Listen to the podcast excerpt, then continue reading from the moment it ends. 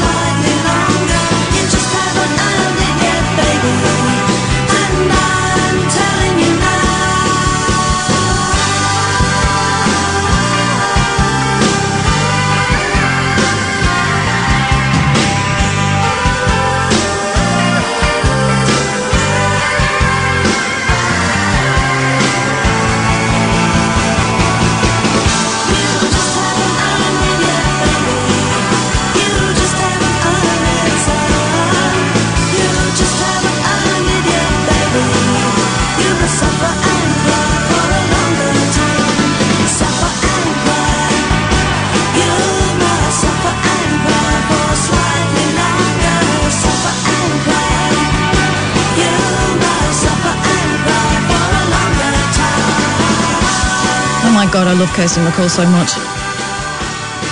I've been thinking though about obviously naming no names, right? This question, and I need your help with it. Naming no names. But obviously, recently there's been a lot of talk about family in the news, like family loyalty, how much you owe somebody that you're related to, how much you owe your parents, how much slack you should give them for their behaviour. Um, how much loyalty you give to the person that you have chosen to spend your life with as opposed to the people you started your life with, all that sort of stuff. So, I just wanted to mull some questions over with you, really, sort of questions about duty and remembering where you came from. And it seems for some people, at least, the people you share your DNA with should come before everybody else, regardless of what they've done family first, all that stuff. It's kind of DNA is the beginning and the end of the argument. But it's not, is it?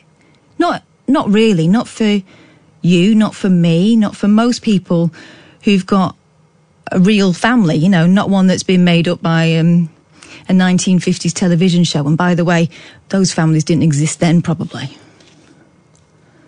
So family. Let's have a little think about it and um, the definition of it and how it's changed, and not just how it's represented. Because I know that, you know, there are more uh, variations of the 2.4 children ideal being represented in the media and that these days. But how is it for you? Right, I went to a funeral last week of someone who, for one reason and another, didn't speak to their family for years and years. And yet that place was packed, right? There were people queuing out the door. And the reason for that was she'd rebuilt her family. She'd built a, an alternative. She'd surrounded herself with people that she chose to surround herself with, not just people that happened to be related to her.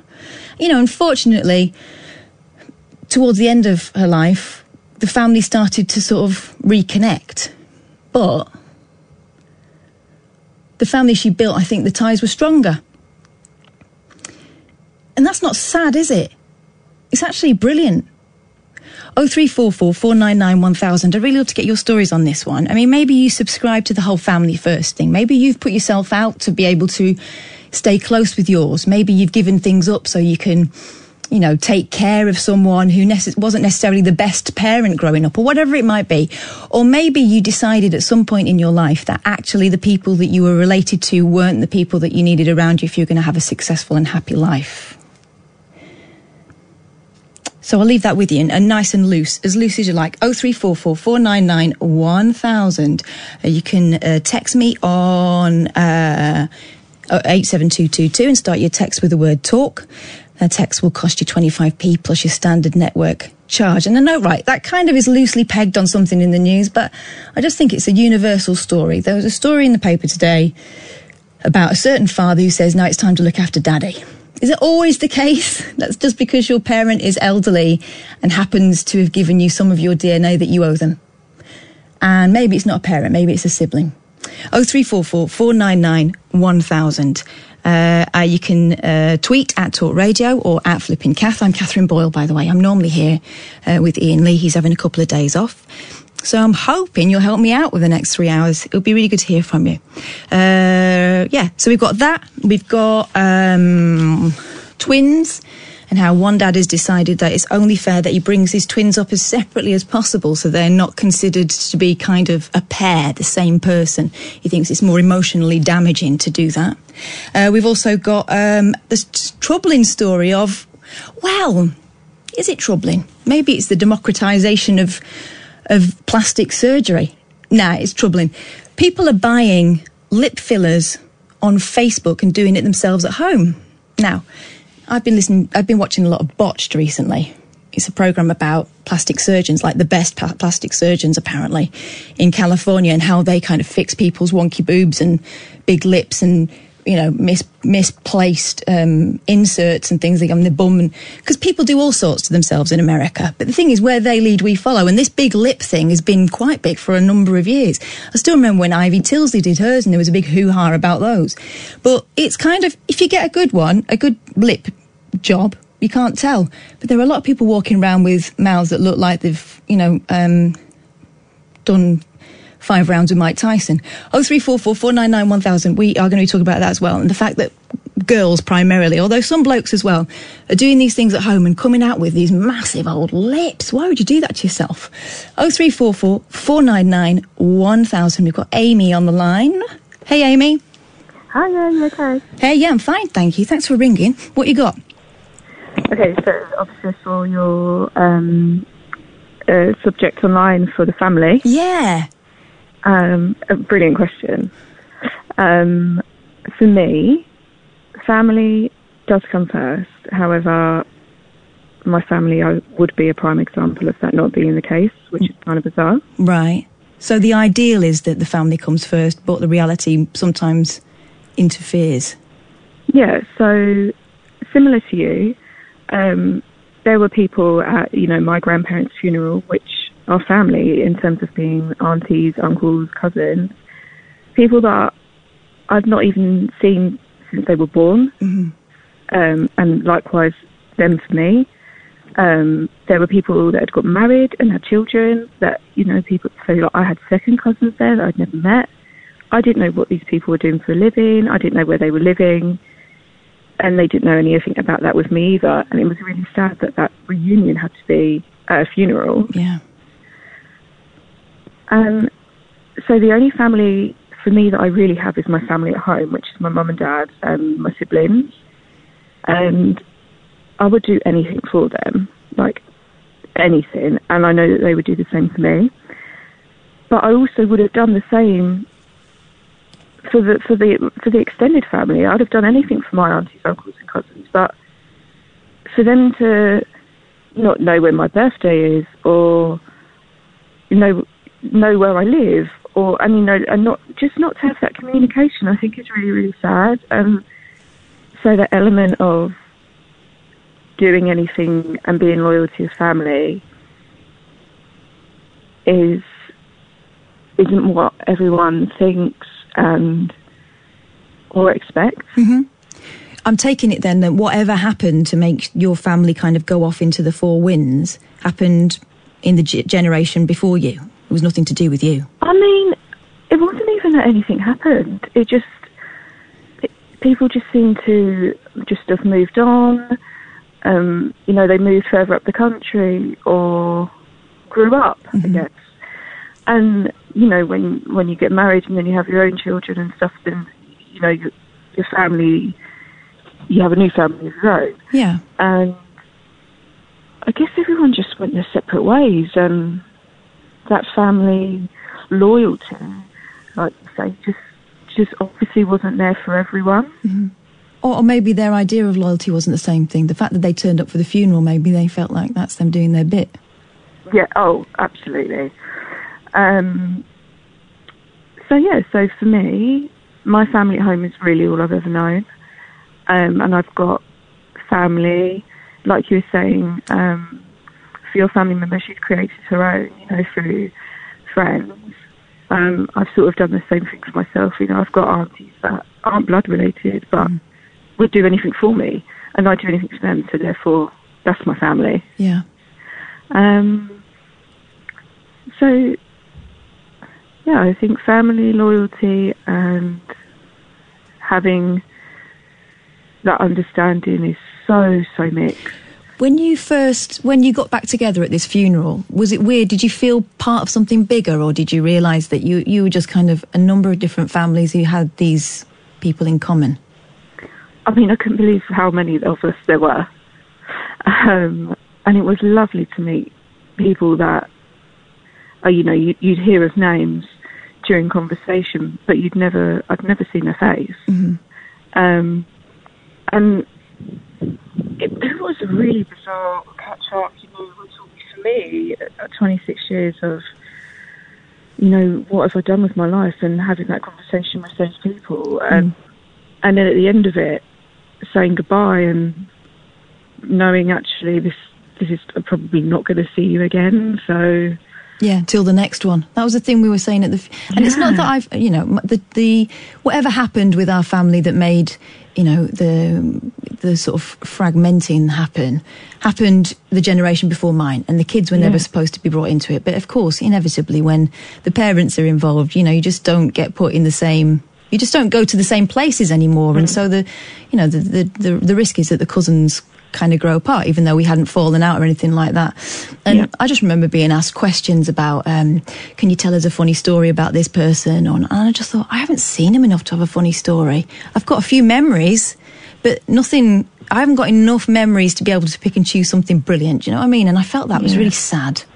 it is it is really sad. So, like I say, my family at home, I'll do absolutely anything for them. And one day, should I have a family of my own, I'd like to continue that. Yeah. And I'm one of four kids, and You want four? no, no, I'm one of four. Oh, right.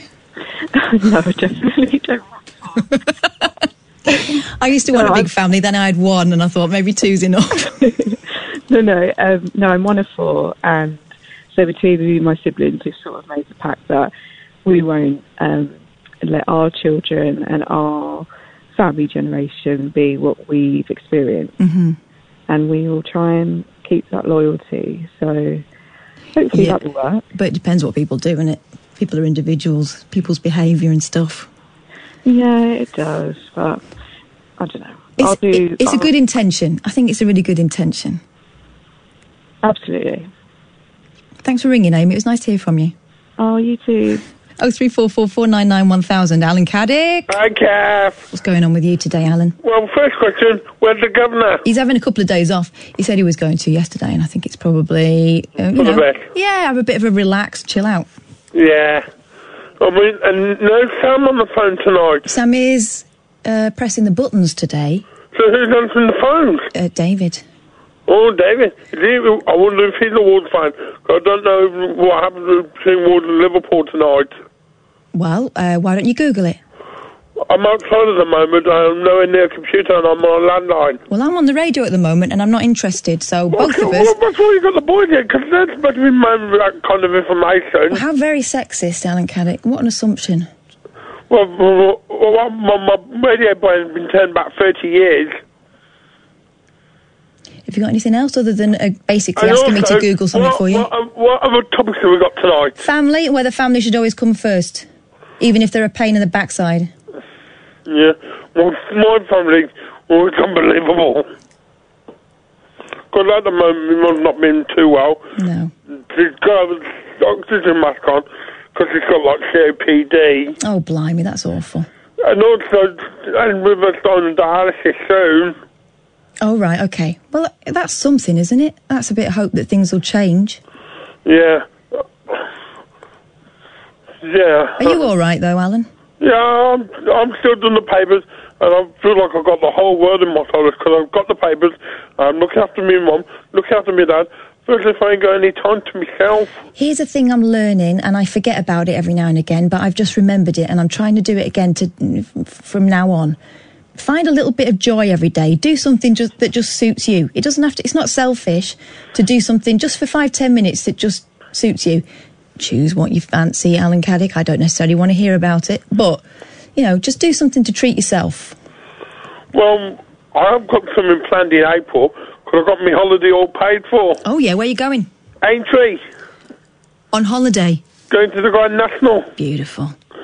Good luck, I say. And the night before, I shall be ringing up live from Liverpool. Can't wait for that. I will mark it in my calendar. And, and also, have we got any more news on the Birmingham Rabbit Hole tickets? The Birmingham Rabbit Hole tickets. Uh, probably. Again, I'll have to Google it, but um, yeah, I'll work it out for you. Uh, cheers, Kath.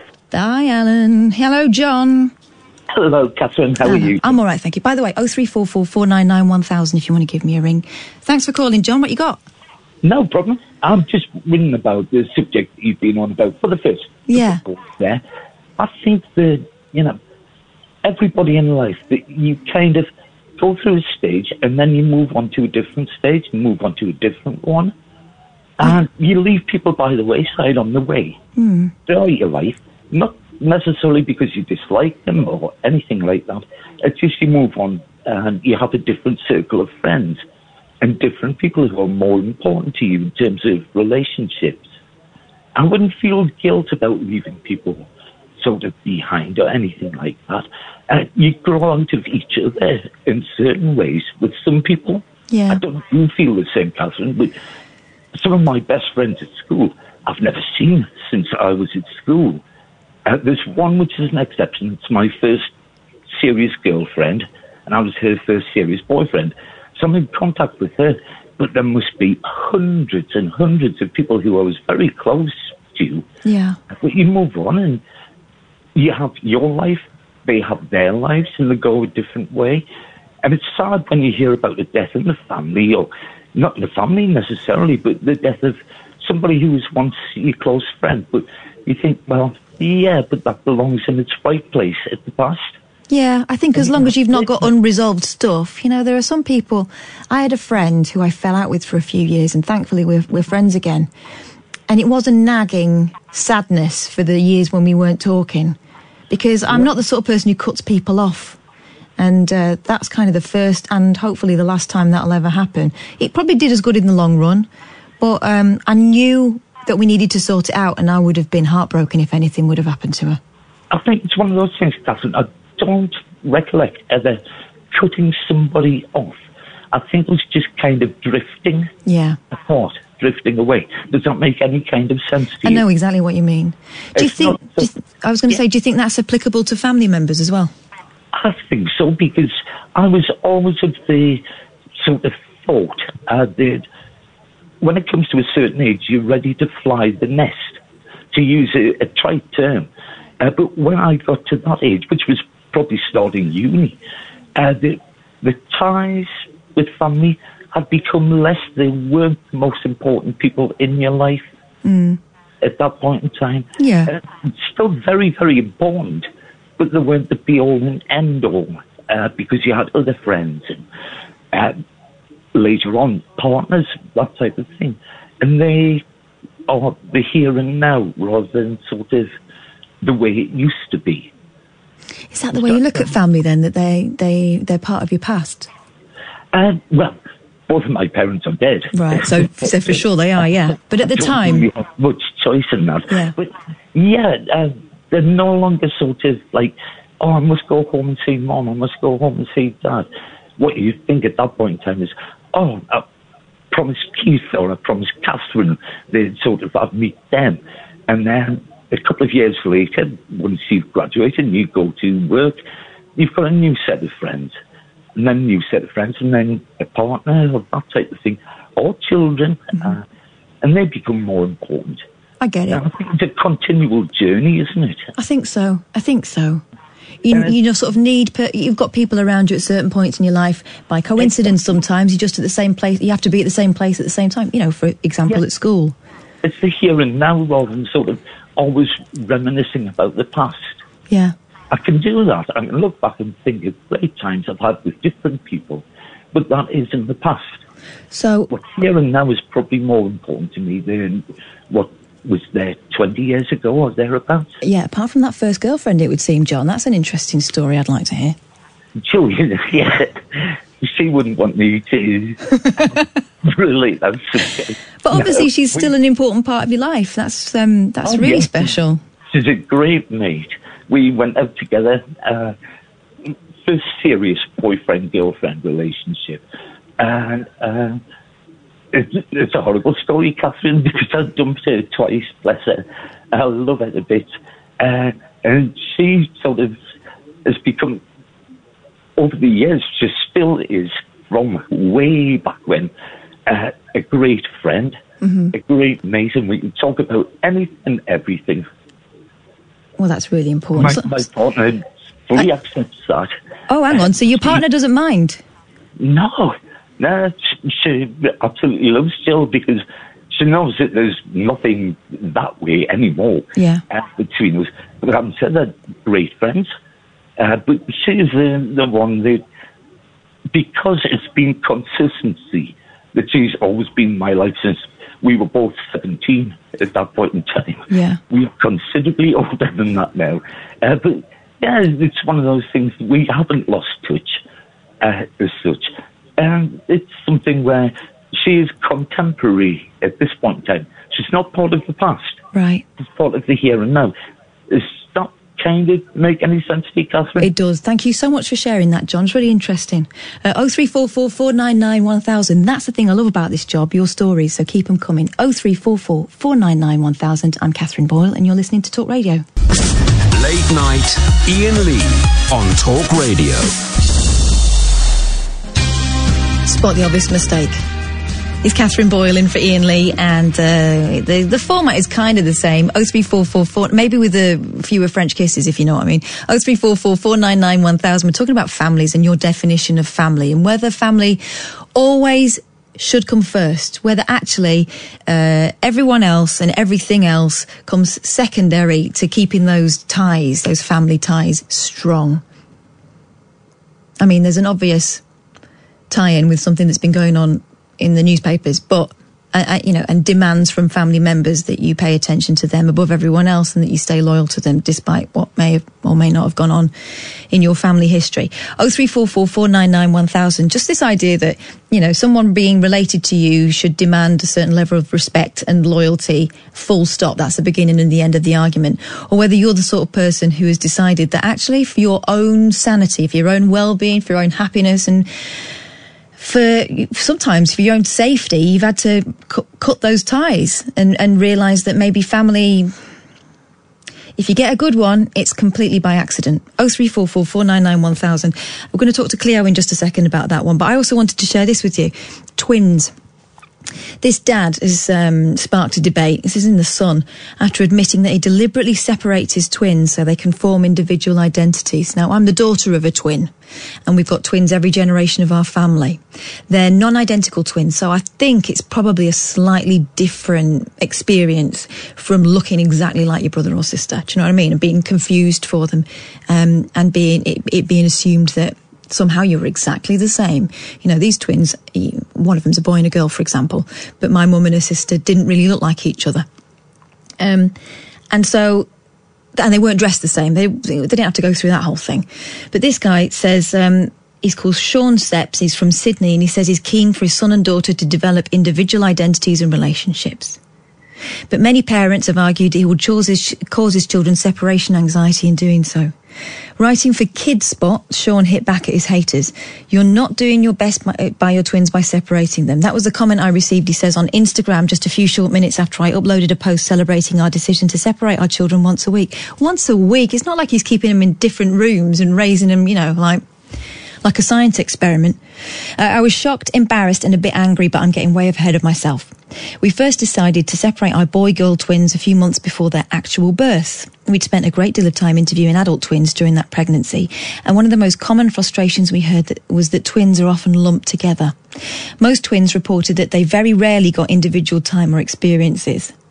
I would suggest that this is the same experience if you've got um, a sibling who is of a similar age, you know, sort of two, three years separation. Sometimes my sister's boys are about nine months apart, and so they were both babies, but both needed their mum just as much.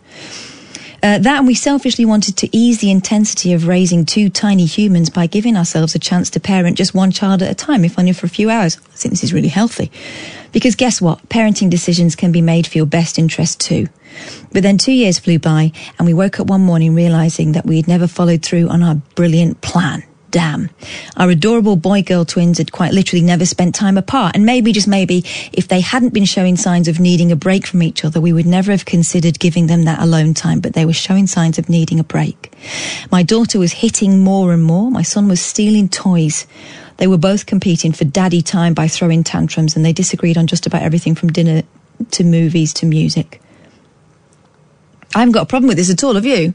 I mean, whether they're twins or what, I think I don't spend enough time individually with my kids and they really do appreciate it. I've got two girls and they're sort of three years apart and they both want time as an individual where they're not having to kind of compete with each other. Not even that, that they're massively competitive, but you know, just not having to wait for their turn to speak. They appreciate a bit of one on one. This guy says, sure, it's a big part of the sibling experience to fight and compete for attention, but who said it wasn't part of the parenting experience to give them a break every now and then? We decided to trust our parenting instincts and give it a go. Um, and he just talks about having taken his daughter out by themselves and like going and buying Christmas pajamas and going to see Father Christmas and all these things. I think it's brilliant. And then she knows it's her brother's turn the next time. I think it's great. The rare times I've managed to do that with my kids, they've really appreciated it, and both of them have kind of remarked on how nice it is just to be on on our own. Not that they dislike each other most of the time, but they do appreciate it. Nothing wrong with that, is there? Oh three four four four nine nine one thousand. Cleo, you're on. Hang on, no, you're not. Me all confident there. Hang on, let's put you in there. Testing. There you are. You are very testing. Testing. One, two, yes. What do you want to Fine, say, Cleo? even. Yeah. Well, um, two years ago on Monday, um, we created My Little Mum. My Little Mum was her bodily parts were all incinerated. Yeah. But um, she still lives on. Was it two years? I remember when it happened. It seems. Yeah, man. God. And um, since then, I've, the, the families, I've, I think a lot of families like this, when it comes to like the shit hitting the fan, Mm-hmm.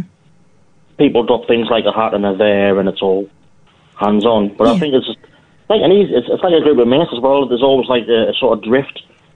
So I don't, I don't really, they're not really a collective unit, if you know what I mean. So I don't really hope, the, the, the notion of our family as a block is, is bit like friendships. You, you, you sort of drift in and out. Yeah. I, I Um, wonder if that, that idea of the family, the extended family, all the cousins growing up together or knowing each other at least, you know, until they're grown up, exists anymore. It's, it's uh, people, it's, uh, like people uh, for, uh, for hundreds of years lived in the same village, basically. Yeah, you couldn't get away from each other, so you had to it's get an on. evolution, Yeah. yeah, totally. But um, when my mum died, uh, up until then, if you remember, I was in the hospital Yeah. uh, a few years before, and up until like her death, none of my family came to visit us. So basically, my mates were me, were my family really, um, because they were just getting on with stuff. And I've, I'm, I've always been Mister Independent, so just thought, oh, I'd be all right, just leave him. It's, it's the very northern male. Oh, just leave him over. I'd be all right. Mm-hmm. They really checked in, checked in us, but since um, she did die, my brother's here every day, twice a day. You're kidding me. So you see him more now? What, to check my mum's death for to, that. to check in on you or? check in on me and the dog because he, he without him I wouldn't have had my silly little dog as well. Oh yeah, that dog. Yeah. So at the moment, my dog's my family, my mates are my family, and my brother. The rest really don't. And we- are close knit. We're literally five, ten minutes away from each other by walking distance. But we're very weird. But we'll, we'll, we'll love we'll love playing in the family when there's a funeral or a, a wedding or a whatever, any sort of celebration. But we're never really in between those celebrations. We rarely see each other. No, but I wonder whether that that's pretty common. I live around the corner from my parents, and uh, my dad's been retired for about what about five months now, and I probably see him. I see him a little bit more now, but only because we become gym buddies. Yeah. Um, uh, but that was kind of an. I, I, I realised I had to make an effort because you know he's got his life, I've got mine. I've got to be in certain places for the kids and organise stuff, you know, life stuff. And just being around the corner doesn't necessarily mean that you coincide, does it? You've got to make an effort. And I think unless something happens to shake you out of the sleepwalk that everyone's in. You know, you go through your weeks and head for the weekend before you know it, the weekend's over, and then you've got to start the week again. And you know, I think unless something happens and makes you realise that this isn't going to be it forever, um, you don't make time for each other. And it's not about not loving each other. Yeah. It's, it's, it's, it's a strange little thing because it plays on you, especially when you live on your own, it plays on your, your brain a lot. But then, obviously when something bad does happen, Yeah. there is like an immediate. They're like all a- there because it's like, It's, it's it's like someone blows a whistle and everyone knows what they're supposed to do. I think it's guilt. Do you think it's guilt or do you think it's just right? This is what families do. I know this one. I think in the mo- modern modern life it is, but I remember stories.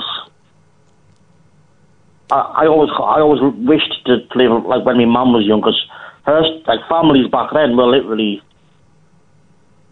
ten in a bed. you know what I mean? It was like there was loads of them, and they were all crammed together, and they all they lived on top of each other. So that sort of, I think we grew up with this sort of like notion of, oh, back in the day, families were this, that, and the other, and really, Oh, they were still driving each other nuts. They just couldn't get away from each other. totally. But there's a there's a curious thing. When she pegged it, it was on the. I, I, shouldn't say it pegged it, but that's just the way we talk.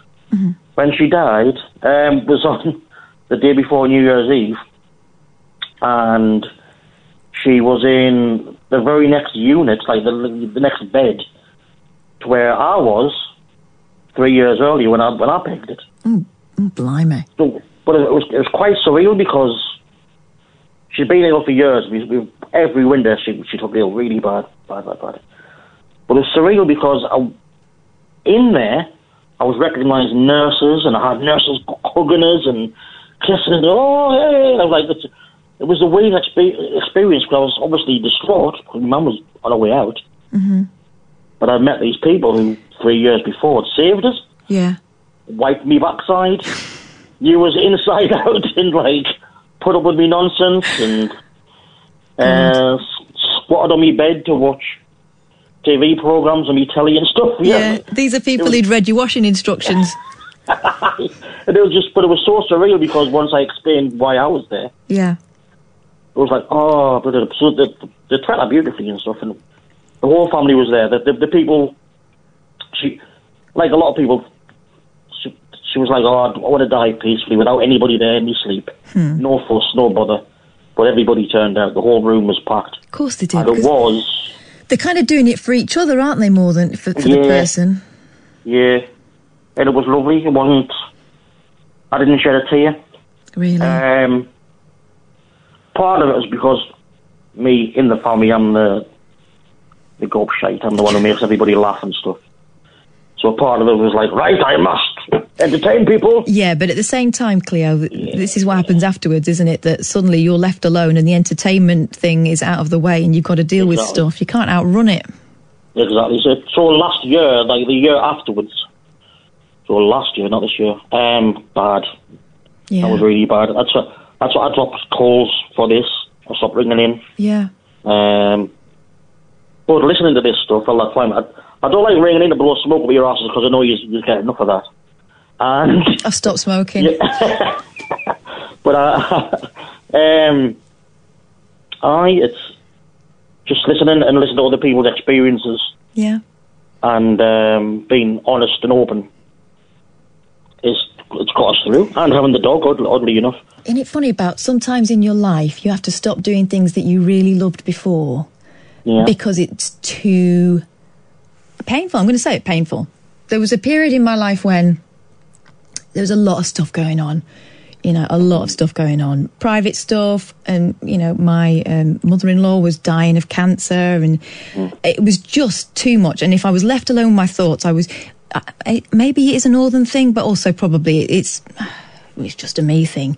Is that I try and be that person who helps everyone else out, and I try and Oh, yeah. and try and see that everyone else has got it worse than me, and I'll be fine. I'll be fine. That is something I say to myself a lot, Yeah. and sometimes I need to um, stop that and appreciate that what I'm going through is something I'm going to have to go through, and and, and it's and it's not going to be fine for a while, and that's all right. Do you know what I mean?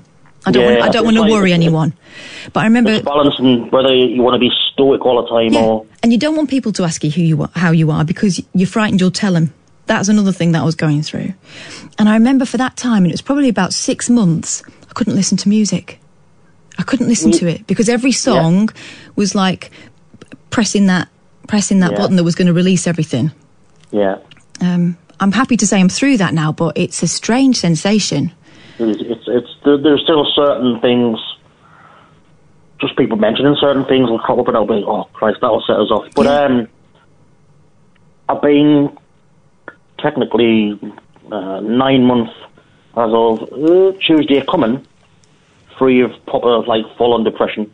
Oh, good. Yeah, so I've, I'm feeling a lot better. And how have you been managing Um, it? I've dropped the meds. I've dropped the meds. It's basically it's having the dog. It sounds really cheesy. No, whatever works. And everyone goes, oh, the record said but it is because he's just he's mental. So it's not a distraction from anything else. And I often think, oh, my mother, my mother would have eaten him up. and it's like it's just weird little things. So I, this little bastard gets used to it. But um, one of the, oddly one of the, the biggest things I miss is they're ringing up to tell me about people who died who I didn't know. Oh yeah.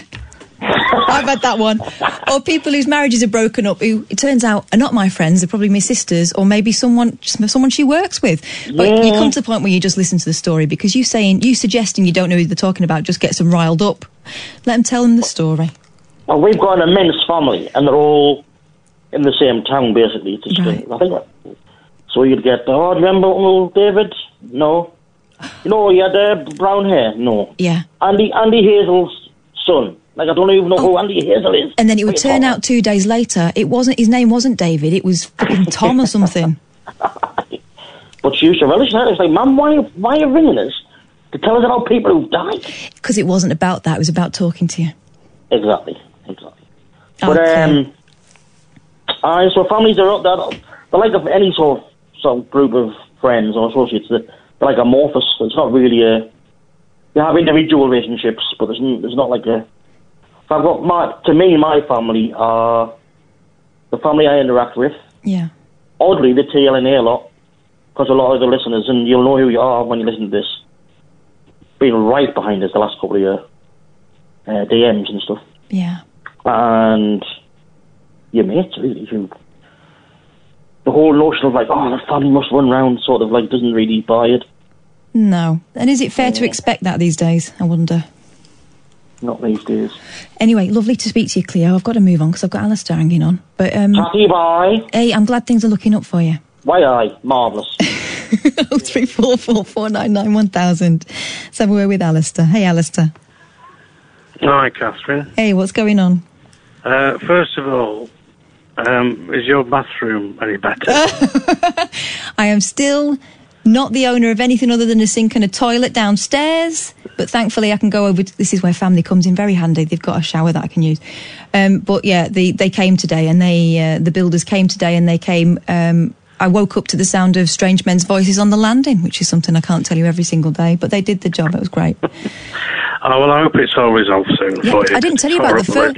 Yeah, and I didn't tell you about the first lot, did I? That We got ghosted. What? Yeah, we got ghosted. This couple came round and she was the designer and he was the doer.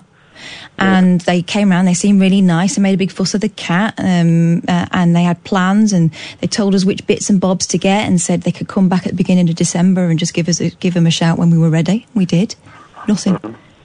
We tried again, nothing. We went round the house, empty. Well, there was one light on, but we think it might have been a timer. So I don't know what's happened, but it's a really weird one because it's not a, it's not a rip off because they didn't get any money. But we just had like a whole bathroom in our garage for a lot longer than we expected to. It's just such a strange thing. Maybe they're surveilling you and others to Well- see what was nickable. Well, well, they will have seen that we already look like we've been burgled. Honestly, when you've got that many people in such a small place, um, but Ian reckons they might have been perverts who like um, making people buy Oh, God. bathroom furniture. they like knowing what your toilet looks like. Well, that's Oh, Ian's mind for you. yeah. Anyway, um, families. Yeah, go on. Um, right. Well, first of all, thanks for putting this question because I think I think it's dead important.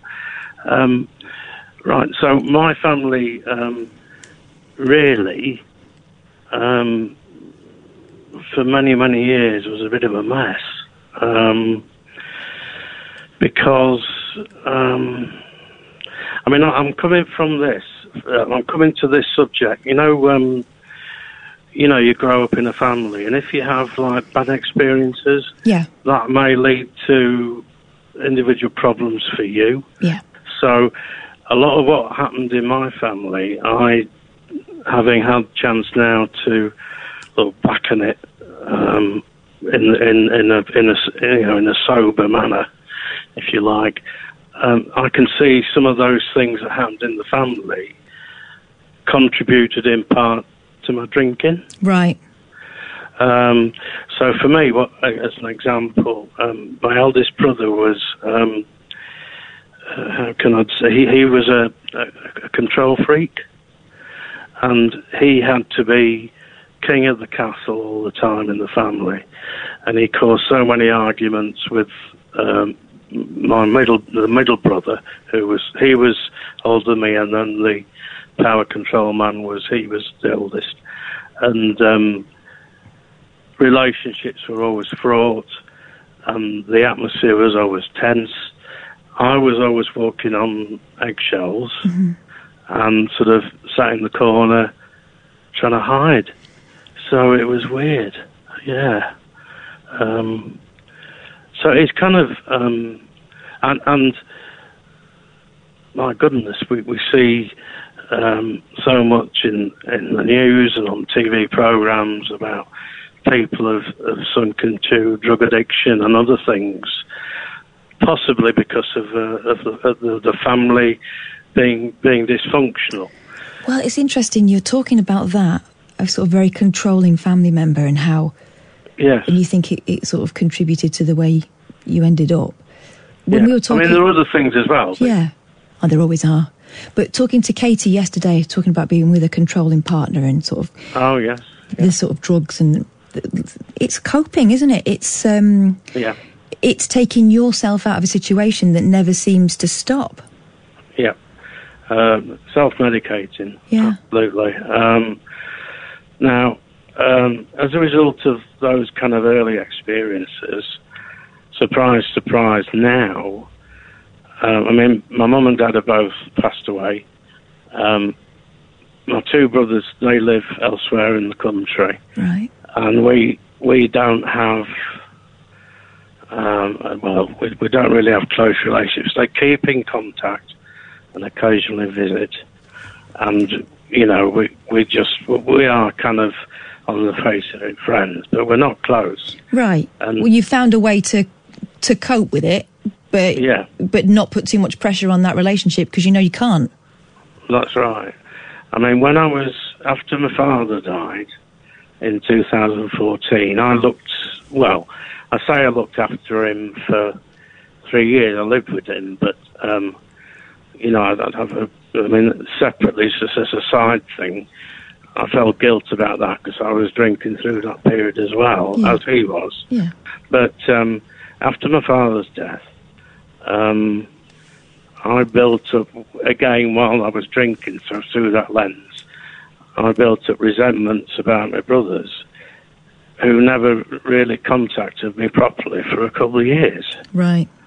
So it was kind of, you know, um, I mean, we had the occasional phone call, but that was about it, really. Um, Do you think it was fair? No. That, do you think it's fair that resentment, or do you think it was a build-up of things? It, it was a build up of things, and all you know, I recognise that it takes two to tango. So um, now that I've been sober, both brothers have visited me. Gosh, and what was that like? Well, it was fine, really, because um, we kind of learned to, especially when, uh, you know, we all got together back at my mum and dad's. We, we all knew how to, you know, curb all that nonsense and, and just behave well. And I suppose that's what we did when they came up. I did when they came up. And, uh, um, I suppose if you're I mean, if, if you're sober, you're more in control of yourself. You can see the niggles coming over the Yeah. horizon and give them a swerve before you. Because Yeah. sometimes, you know, if you've had a few, you're in it Yeah. before you realise it's it's happening. yeah, and I, I go back into my uh, passive mode. Oh, do you? that makes sense and just get on with them, which is fine. I can do that for, I mean, literally their visits last half a day and they're gone. So, Right. you know, why cause an issue, really? Yeah. You don't feel like you'll ever sort of have it out with them. Um, not really. I mean, I had a very drunken conversation with one of my brothers who certain issues had come about, but it obviously was not helpful because I was drunk. Yeah, not the right time. And also Yeah. that you can dismiss it the next morning and it's, oh, well, you'd had a few. Yeah, yeah, absolutely. But um, I I think that um, it's such an important thing, isn't it? I mean, families can be so complex. Do you not find? Yeah, definitely. But I think that's part of if you are going to keep it together. I mean, what that Yeah. description means, I don't know. I think if you are going to coexist, I think is probably more the Yeah. thing. It's appreciating that everyone is different. So you've got different quirks and different hang-ups, and everyone has. Everyone has. Um, and that there are certain things maybe you should avoid talking about because you know how it'll go. And that's Yeah. not that's not um, That's normal, isn't it? yeah, I don't, and I don't think that's being cowardly. I think that's just um, respecting your differences. I think that's probably part of it. I'm assuming, you know, you're not coming from a family where it's not safe to be around, them. that's a completely different No, not question. really. But you know, there's always frictions in families. I love my family, but I know there are certain things that set me mum off and set my sister off and stuff, and that get on her nerves, that get on get on their nerves that I do, and, and vice versa. Just try and keep a lid on it. There They don't, they don't need to know it because they can't change it. That's it. Um, so most of the time now, um, as you said, I think um, you mentioned it in your introduction. My family now is AA, and um, certain friends I'm still in touch with, and I'll hold my two brothers as kind of there, but kind of more distant. But they're always welcome for either contact or to visit. Yeah. Um, I, I, I myself have to admit that I've not been down to see them for a while also. So it's, uh, Do you fancy that? um, yes and no. It will be an achievement, I guess, won't it? Could be a challenge, I should set. there is a good book, by the way, Kath, about this called Families and How to Survive Them Yeah. By John Cleese and Robin Skynner. John Cleese, Uh, the most diplomatic man on the planet. Well, exactly. so I think it's written in with a certain sense of humour within it. But Yeah. it, Robin Skynner is a very, he was a respected uh, psychologist in the 70s. Right. And, uh, and uh, it's quite a good, good, good read. I might have a look at that. I might have a look at that. I, I've kind of, at the moment, I'm dealing with a lot of sort of pre-teenage stuff with my daughter and her friendship group. She's got a couple of friends who basically are a pain in the backside, and they take great delight. And I get that I'm only hearing her side of the story, and everyone filters Yeah. the story you tell your mum is not necessarily the story that I would see with my own eyes. You know what I mean? If I was disguised as a bush or something, but. You know, the kid is coming home upset from school, and these kids are having a Oh, dig no. out. And Oh, no. and I'm having to tell her that some people you just don't get on with. And that's Yeah. cool. That doesn't mean you have to hate them. That doesn't mean you have to be aggressive towards them. It's just some people, the combination is not right. And it's something that she's going to have to work out for herself. But it's a lesson hard, hard won, isn't it? That one, where you just go, do you know what? We're just never going to be best mates. We can probably, you know, not hate each other's guts and be civil and all that stuff. But this is pointless trying to you know, to be anything she, more. she- got friends though at school She seems to be that she can rely on? Well, yeah, but I, it, the frustrating thing is that she keeps kind of, I don't know, giving them the chance to have another dig, if you know what I mean. So she'll give them another chance, and then, or she'll ask them for a favour, or the, there's a bit, there'll be something, and I'll say, just Yeah. don't, just don't, because it's not going to change. But she, she's got to learn it herself, and that's the terrible thing as a, as a parent, and also someone. I went through the same thing. It's bloody girls. I don't know what it is. I was going to say, as a mother, it must be a worrying time. Yeah. because you want clearly you want the best for your kids. Yeah. the, the best experience they can have at school. But it's also allowing them to experience life. You know, yeah. It- it's. Yeah. Uh, I mean, when I was sent to boarding school, I was uh, left on my own quite a lot because I never really, because what happened in the family, I continued that at boarding school. I kind of stood back and I didn't, I didn't engage, and as a result, they then turned against me anyway. And of course, other things happened. But I mean, yeah, I mean, it's. Uh, Do you know, I've heard that a couple of times. For A couple of people I know went to boarding school said that you kind of learn to be a chameleon. You learn to be whatever is Yeah. the least offensive to the most people, but you kind of lose track of who you are sometimes. That's it. Yeah, that's it. And I literally tried to be a mouse. Do you know what I mean? Not not to be noticed. And unfortunately, that continued for the rest of my life until I got sober. Yeah. Honestly, the change in you, Alistair, has been amazing, and you um, you impress me every every day. Well, the thing is, I just wanted to say as well that both you and Ian, with your encouragement, and also I've had a, few messages from other listeners support, and it's been absolutely marvellous. Well, you're a champ. Thanks very much for um, keeping us kind of abreast of what's been going on with you, Alistair. It's really, um, it's really appreciated, and it's also important because you know what it's like. There'll be someone listening who's in the middle of it who thinks it's not possible to stop, and you're kind of giving them the chance to see that there's an alternative. Yeah, and even if you're in the worst possible situation, um, in terms of your own circumstances out there, there is a there is a way out, and um, things can improve. And uh, you should always try and keep that in reserve, and uh, try and seek some help. And uh, the help is usually there. Thanks very much, Alistair. You're very welcome, and well, I shall see you in April in Birmingham, Katherine. Brilliant. I look out for you. Thanks very much. Alistair there, 0344 499 1000. That's a really special thing about this programme and the thing I'm possibly most proud of, the fact that you kind of all help each other out, whether it's, you know, literally with Twitter or whatever, you know, the connections that are made there, but sometimes just by sharing your experiences. If you want to give us a shout, we're on 0344 499 1000. Late night Ian Lee on Talk Radio.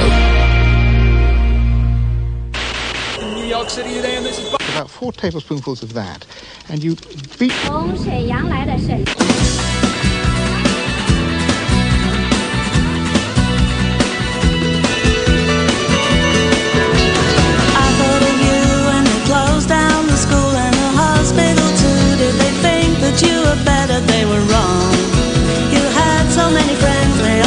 you in the end 'cause they couldn't take the patter. And I'll see you, baby, when the clans rise again. Women and men united by a struggle going down.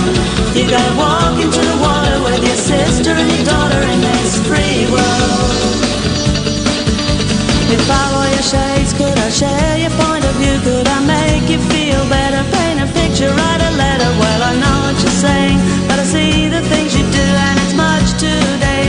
get closer to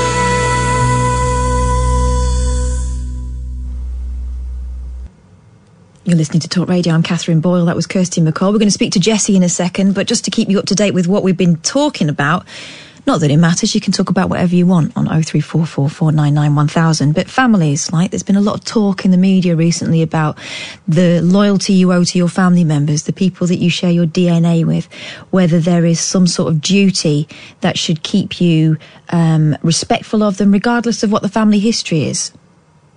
I mean, we kind of all know that isn't true, don't we? 0344 499 And the complications of being a good daughter or a good son or a good brother or a good sister. And sometimes you have to accept that you just don't get on, don't you?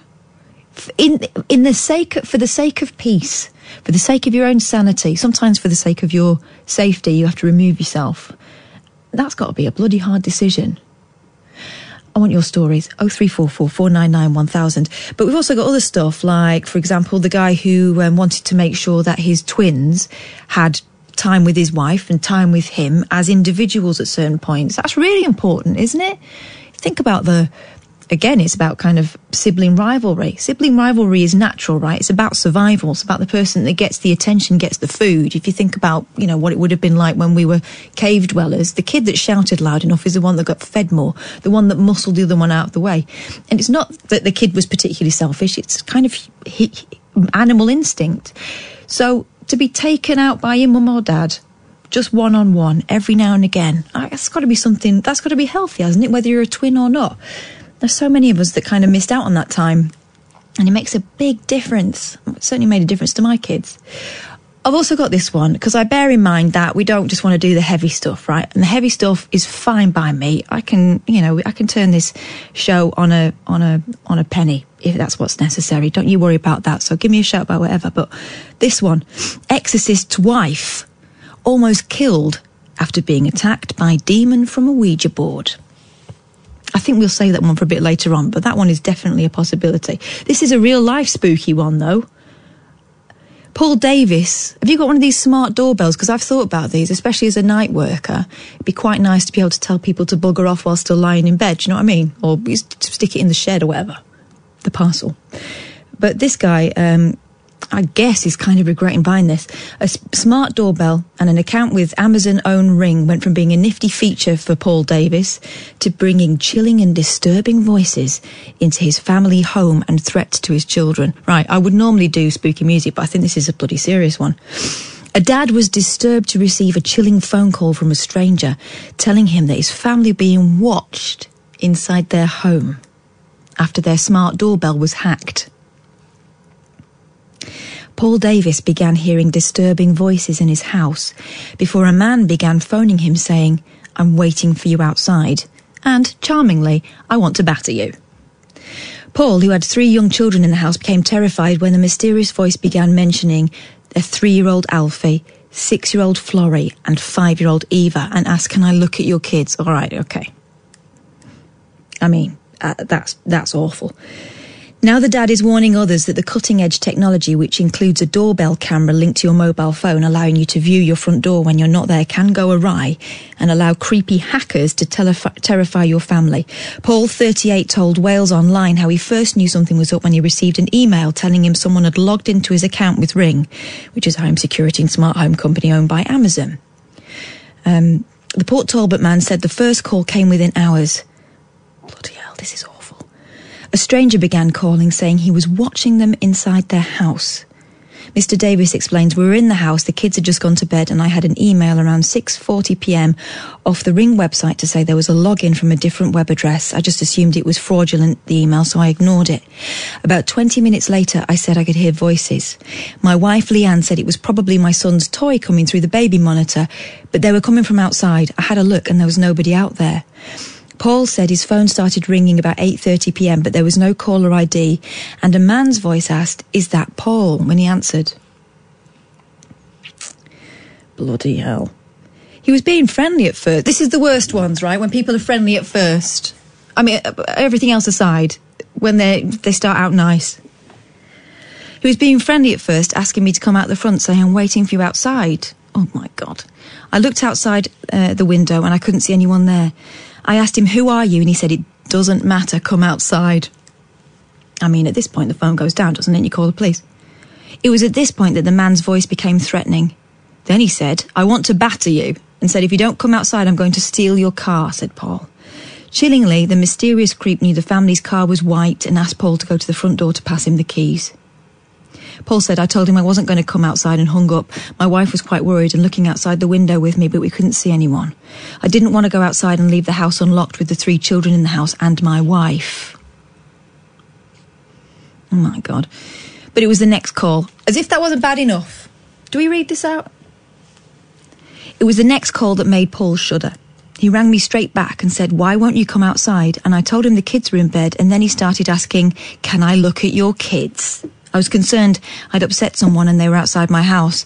To go to the bother to get someone's phone number and ring them, I thought they had to have a big grudge. I wasn't sure if someone was watching the house pretending they were on my drive, and if they were, how far they'd want to take it. They did no harm, but when they asked to see my kids, you think there are some twisted people out there. You can also get internal cameras, so I'm just thankful we don't have those. Uh, eventually, Paul and wife Leanne had a light bulb moment. The anonymous hacker was reading off details from their ring account. Paul said during the phone call, the man said my street address but got the house number wrong. It was the number that the doorbell was registered to. We put in the number of another house in the street because Ring didn't pick up our actual house number. So with that and the email, we started to piece things together. Um, I got the Ring app up on my phone. Anytime someone live views you, you can see. And the account had been live viewed about four or five times in under 20 minutes. The doorbell camera is triggered by emotion and, the, and records footage which can then be viewed at a later time. And it was a piece of information the caller revealed that showed what they may have been able to view. Oh God! All right, they're talking about what what he's wearing and stuff. Let's pan down because I think we all need to be reassured. Right, Paul eventually phoned the police. They made a log of it and saw that there was a data breach back in December where people's data was stolen, Paul added. Since then, it seems Ring has brought in a two step sign in authentication, which I've now activated and I've changed all my passwords on everything. A spokesperson for South Wales Police said we received report of an incident of suspicious phone calls and a doorbell camera being hacked in Taibach on January 19th about 9:30 p.m. We're carrying out inquiries and reminding people to be aware of what steps they can take to protect themselves online. Lots of advice can be found at getsafeonline.org. Paul also spoke with Ring, and the company promised they're investigating after the chilling ordeal. Uh, Ring say, while our investigation is ongoing, we do not have any evidence that this incident is related to a breach or compromise of Ring's system or network. It is not uncommon for bad actors, and I think they mean people that do bad things rather than, you know, hams, uh, to harvest data from other companies' data breaches and create lists like that so that other bad actors can attempt to gain access to other services. Flipping it. Best practices can be found on the Ring website. Blimey, that's worth knowing, isn't it? I mean, as long as you follow the security advice, it's probably quite a nifty thing still, but all the same, blimey. Hello, Jessie. Hello, Katherine. Hey, thanks for giving us a ring. What can we do for you? A couple of things. Go on. I hope, because I listen all the time, I hope Katie's still listening. I'm sure she is. Pardon? I'm sure she is. Because, as you're aware, I've been through awful domestic violence mm-hmm. too. I know. And I just want to send hugs to her. And also, just a bit extra to what you were saying about refuge. Yes, go on. Because you can, wherever you live in the UK, you can, it's actually public this, so you can, and you can get it easily. Google the local women's aid office Yeah. and they, they can give you, well, they can help you get in the refuge, but you don't need that. You can get outreach service. I think that's what she could do with because she's all right now. You know, they're, they're separated and. That's what I thought. But I think she just needs help dealing with how she. f- oh, I was going to say, Jessie, I think she just needs help dealing with how she feels and how she carries on now because, mm. horrible as it is, she's sort of got got used to that relationship. Mm, It's awful, isn't it? Yeah, I bet. Also, they have groups, survivor groups. Oh, that sounds that sounds just the job. So that would really help her. I hope she's listening. I hope so. I'll tell her next time she rings up. Women's Aid. Yeah. Also, Yeah, can I bring up another subject? Of course you can. That you haven't, but it's close to my heart, as you know. Go on. Linked with my domestic violence. You know the uh, new Jack's law. remind me. It's only been mentioned today. Yeah. Uh, they're giving mums uh, minimum two weeks paid leave after bereavement Right. of losing a child under 18. Two weeks paid bereavement leave. Minimum. Yeah. I think that's a good thing. Yeah. I mean, two weeks, you're not going to be sorted after two two weeks, but it gives you something, doesn't it? It never goes away. No. But No. like some employers don't treat people right and they don't they get unpaid that's why they've been brought that in Yeah. it's a mum that lost a wee boy Yeah. Poor love. yeah Anyway, how are you keeping these days, Jessie? Okay thanks Good. my my cat keeps me going Your cat. my cat's called angel Oh, yeah, of course. I know you call it. Mother of my wee Yeah. baby yeah Isn't it funny how animals can help even though you can't they can't talk yeah. back? Maybe sometimes because they can't because they can't talk back. yeah really helps and he loves uh, my cat loves listening to your show How do you know? My cat has always got a flipping miserable face on. He always sits on the radio when you are. Oh, well, that's nice. Thanks very much for letting us know that, Jessie. Yeah. Thank you, Katherine. Hey, thank you. And I'll, I'll remember to tell Katie about that women's aid thing. I think that could be really useful. Yeah. All right, take care of yourself, Jessie. Thanks for ringing. Hello, Liam. Oh, hey, Kath, how's it going? I'm all right. How are you keeping, Liam? Yeah, pretty good, thank you. Um, my friend Mika's here. Um, he came when when you did your show in, in Brighton. He came along with me. Oh, I remember him. Yeah. Oh, yeah, do you? Yeah, he was uh, quite vocal and lovely, wasn't he? He had a lovely time. Yeah. Uh, so um, yeah, I just uh, I told him he didn't believe me that I could that I could speak to you, and I, um, I'm p- proving him wrong. Good. You show him. How are you? How you doing, Liam? Yeah, all right, all right. Uh, That doesn't sound massively convincing. yeah, well, I guess yeah, um, a medium. I'm okay. It's okay. Yeah. That, sometimes okay? that'll do. Yeah, I am. I am. What about Ian? What, what's Ian up to? He's having a couple. He's having a couple of days off because it's been bloody tough and stressful recently. And so, yeah, I can imagine. Yeah. I can, uh, well, send him my best wishes. of course, I will. He's all right. Mm. Mm. Well, it's, lo- uh, uh, I always phone into your station and I never have anything to say. It's, it's, uh, it's just nice to speak to you. So, Oh, thanks, Liam. Well, it was nice to hear from you. Give us a shout whenever you feel like. All right. Yeah, no worries. God bless. And hello to Mika, the disbeliever. Oh three four four four nine nine one thousand is the number to ring if you fancy a chat. We can talk about the kind of complication that comes along with being a family member. How sometimes it's impossible to be that person that they expect you to be, and sometimes DNA is not the only thing that keeps you together.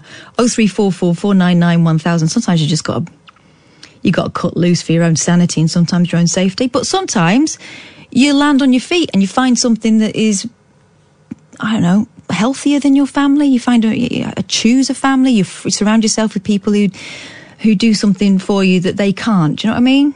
And is it fair to expect people to um, be absolutely perfect just because you grew up with them? It's not really, is it? Mind you, I don't think most of us are expecting perfection just all right would be great, wouldn't it? Oh three four four four nine nine one thousand. Give me a shout. You can talk about that. We can talk about flipping ring doorbells if you want to. Um, we can talk about what else have we had? Oh, I've not told you about the Exorcist wife. I'll tell you about that in a bit. Late night, Ian Lee on Talk Radio. Except it's not, it's me, it's Katherine Boyle. I'm usually here with Ian, but uh, we're a man down. It's all right, he'll be back on Monday. 0344 499 1000. We're talking about the complications of being part of a family and whether you, you, family is got to come first at all times and whether it's possible to do that, really. Um, no one's from a perfect family, are they? 0344 499 1000. Uh, we're also talking about. Oh, yeah, I wanted to ask you about. Can someone explain to me what this lip thing is, right? Because I've noticed that um, uh, some they're not even surgeries. Some beauticians are offering like an Insta face. Have you seen this? Where they'll do your eyebrows, those nice big thick eyebrows. I'm all about. I, I like thick eyebrows. I've, you know, I, I like a pair of thick eyebrows. I was always warned never to pluck them too thin because they won't grow back. My mum had those sort of seventies eyebrows that look like paisley, you know, like a like a tadpole. I was always warned, don't do that. So thick eyebrows they'll give you. Fillers, I mean, and we're talking about women in their early 20s, before things have started to go south or fall off, they're doing these things. And great big lips. But the thing is, because these things are quite pricey, there are companies on social media, Instagram, Facebook, that will send you the equipment to do these procedures on yourself. Now, I know it sounds like a terrible idea, but I also know what it was like when I was in my 20s and um, hard up. I might well have, I'd like to think I wouldn't, but I was as daft as everyone else. I'd like to think I wouldn't have done it, but you know, end up with these great. Have a look online, honestly. Um, some of these girls are ending up with, and boys are ending up with great bit. Do you remember Ivy Tilsley when she did her lips? And everyone was supposed to not have noticed that this, you know, long running character in Coronation Street had had quite a remarkable makeover. Some women are coming out looking like that, like a like a character from The Simpsons, or or or more like one of those fish that sticks on the side of a fish tank. You know, one of those. I mean, it's not a natural look. It's not a natural look at all. But I think it's something that we're getting used to seeing more and more, and maybe it's something. I'm hoping what it's going to do is do you remember when people started getting obvious boob jobs in the 90s where they looked like two barm cakes stuck on like a, on an ironing board when you could see the roundy bit at the top as well as at the bottom? I'm hoping that what's going to happen with this is that we'll all realise it's a daft look and move on. And maybe embrace something a bit more natural. But that's because i'm an old fart. I am going to have to stop my daughters at some point aren't i? From um, quote unquote enhancing themselves unless something very radical changes in the next 10 years or so. 0344 If you fancy getting something done, I'd love to talk to you. Or if you've had something done, is it possible to get this, these procedures done with your lips, for example, where you don't look like you've been punched in the kisser? 0344 499 1000. Um, and also, uh, because it's getting a little bit dark, and I don't mind that, it's my job to navigate the waterways of conversation with you tonight. But be, rather than being completely dark all the time, we were talking a bit at the start of the program about looking for the joy in life because it's that time of year where everything's a little bit depressing. We've got Christmas has been and gone, and we're back in the swing of things. What are you looking forward to? Let's have a talk about that. What's the next thing you're really looking forward to? I'd love to hear those stories. 0344 499 1000. First, though, let's have a quick word with Andrew. Hey, Andrew. Hi, Katherine. Hey, what's going on? Ah, not much. I, I need to say I was pissed myself off from there when he said the boob jobs with the roundy bits at the bottom. You know exactly what I'm talking about, though, I don't know, you? yeah, I know exactly. exactly. They're, they're not the most attractive. No, but for a while, Anyway, it, that was I, that was what they were supposed to look like. Do you know what I mean? Oh, The Mitchell brothers peeping out the top of your. Uh... exactly. But they're awful. Anyway, go on, Andrew. You've not come here to talk I, no, I was just, I was just uh, phoned when you were talking about the family thing. Yeah, My family's awfully fractured. really. I've got a brother that's disappeared. Nobody knows where he is. He was a golden boy as well. My, my mum loved him. And me and my sister have had disagreements. It's, families are funny things, aren't they? They are very funny things. But so, is, have you always been that sort of family that that rowed, or did something particular No, happen? Don't, be. Just, just things happen. It's, it's, it's, you say it's bizarre. It's just, it's just a strange thing. Yeah. I've got, uh, I've got one brother, uh, sorry, two brothers and a sister. Mm-hmm. And my sister doesn't talk to me anymore. That I say one of the brothers had disappeared, but me and the other brother are just because. You know what I mean? It's, Yeah. it's a funny thing with. Do you think? Do you think you're better off this way rather than trying to make it, you know, happy families? No, I've tried. I've tried. I've tried. To You just don't get on. I've been in contact, but I went to my sister's a couple of months ago and cold her at the door. Sorry, what was that? You're a bit muffled. Tell me again. Uh, sorry, I went, I went to my sister's the other month, just cold called her at the door, Yeah. What happened? and it, it went well. But then she texted me after I'd left, going, "Don't ever turn up at my door again." Oh, really? That's weird. Oh, that's weird. That is weird. That is weird. What's going on there? Do you think?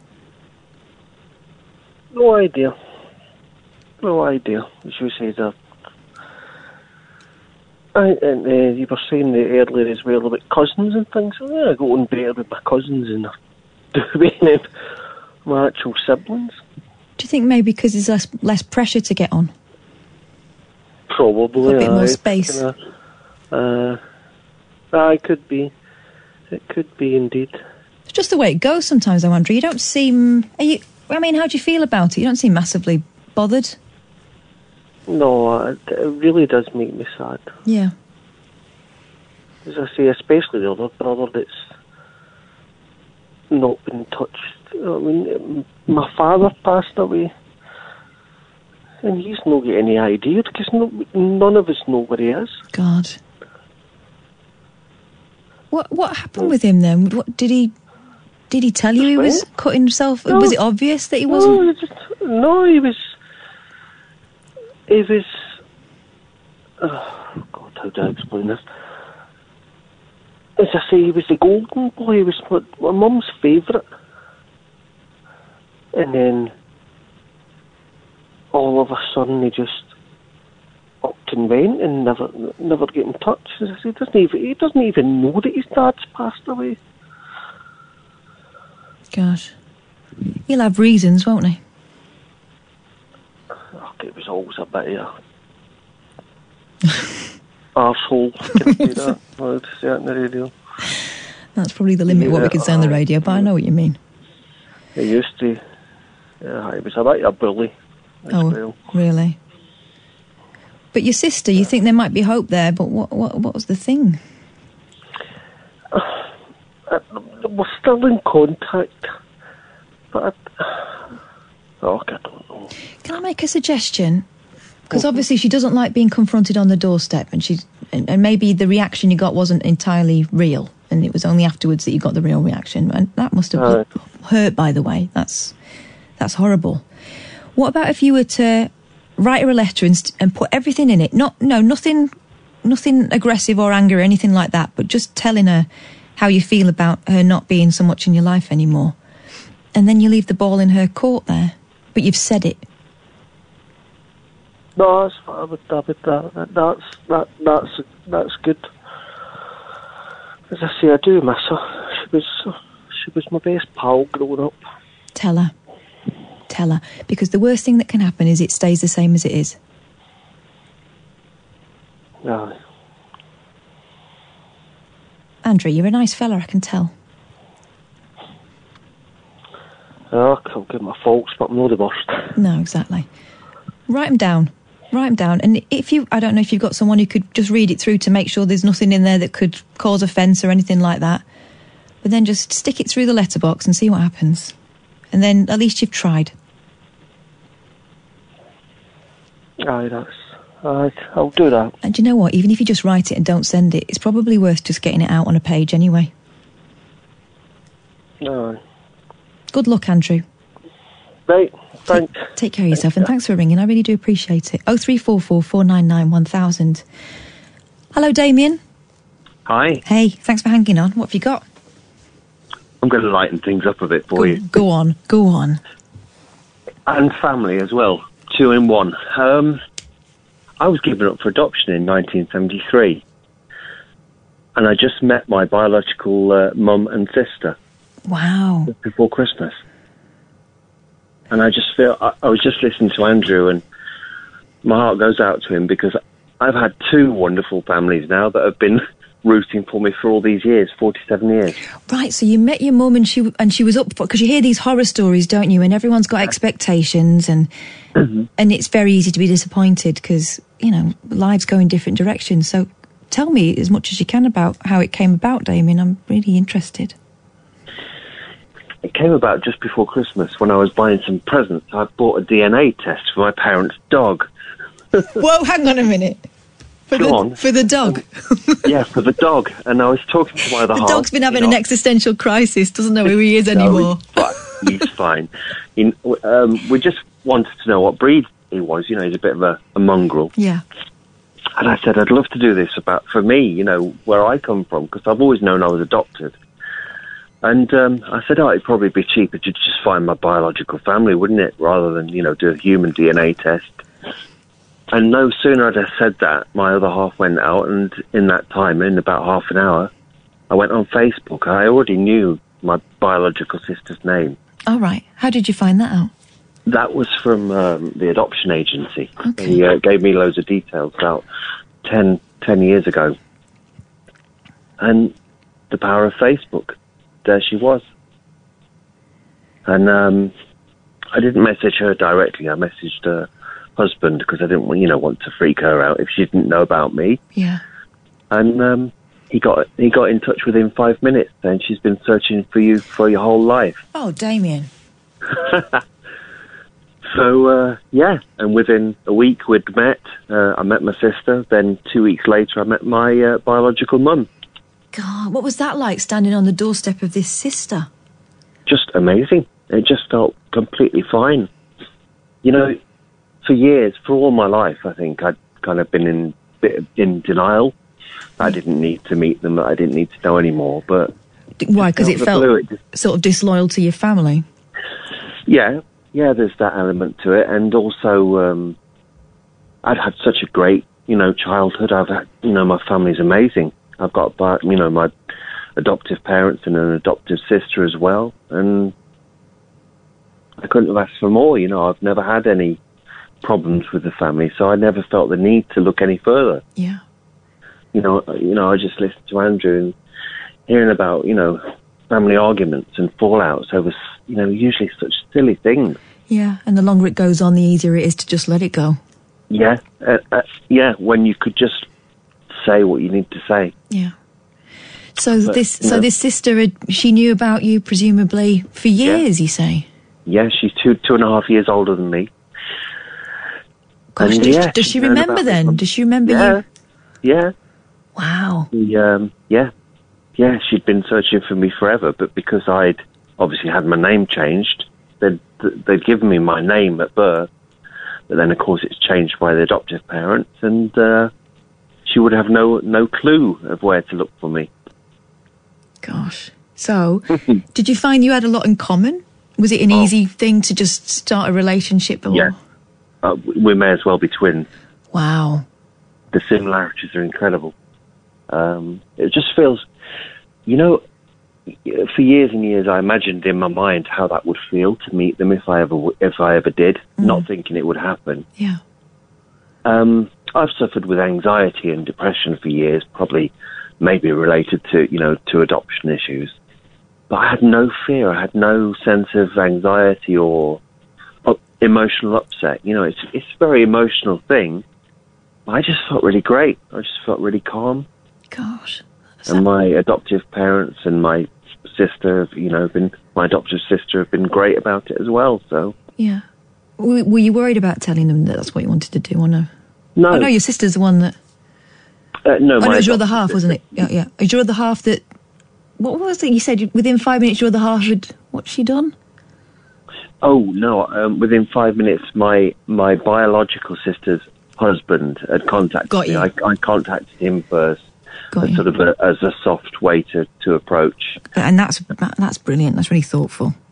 Well, you know, she may not have known about me, and that would could you could destroy somebody's life. You know, instead of And did you know the circumstances of your being put up for adoption, or Yeah, yeah, I know everything. I know everything. It was just, you know, one of those things. They, my mum, my biological mum, really wanted to keep me. and My biological dad absolutely didn't. And uh, at that time in the seventies, there were few options, and uh, thankfully, they, they, they did the right thing and gave me the best life they could. yeah? So uh, from the sister, then you meet the mum. What was that like? Oh, just is it the- just the same, amazing, really good, So now I've got two families to deal with. yeah, uh, yeah, and you've got another set of birthdays to remember and all that stuff. Oh yeah. It sounds it sounds Yeah. great. So how would how did your mum feel about finding you? I mean, it's a ridiculous question, but what what she told you? She's told me everything. Um, I think I've always been a really open person, and uh, they're the same. And, and they've, we've talked about everything. And she was very, very guilty. You know, she she was felt like she had to make up for all these years, forty-seven years. And I said, "You have nothing to be guilty for. You've given me the best. You gave me the best life possible. What were the alternatives? You know, I could have, I could have ended up anywhere. You know, or or not here at all. Yeah, or being um, raised by a dad that didn't want you. Absolutely. What's what's happened to that biological father? We don't know. Right. And we don't care. That's fine. You know, I've, I've I kind of realise where my uh, my traits come from, and they're certainly not from him, from what I've been told about him. But Right. Gosh. you know, that, that's all good. And how is is it impacted on your mental health now? Do you? I mean, you talked about um, anxiety and depression. Do you feel a- any lift there, or A massive lift, isn't it funny? massively, massive, massive difference. You know, you can go through your life being adopted, and you you think everything's fine, but you wonder if you're living the life you should be. Yeah. you question your identity because you don't know your real roots. And now I feel like I've got my real roots along with the, the nurture of the, the, the family I've grown up with. So I'm just very lucky. Very, very lucky. It's incredible. I mean, if you listen to this show, you'll know about, a bit about Ian's kind of journey. And I hate the word journey, but you know what I mean. His experiences and how important authenticity and being honest and living an, a more straightforward life have done. The difference it's made, you know. the the tr- this the secret to everything in life is simplicity and authenticity. Just simplify everything as far as you can. You know, we all complicate things, and we all overthink things. You know, thoughts are thoughts aren't things; they're just thoughts. Yeah. You're right. Um, You're right. we overthink things and make things such a big, you know, big deal. When re- in reality, um, we're we're much simpler people. We've just we've overwhelmed ourselves, you know, with with technology and social media and, and things like that. If we just simplify ourselves and go back to basics, small groups of friends, small, you know, family around us, they're the things you need. Do you think also sometimes accepting that there are certain people that are no good for you in your life? Oh yeah, massively. Yeah, I, I um I had cancer treatment two years ago and found out exactly who the toxic people in my life were. Wow. Okay. That'll do it.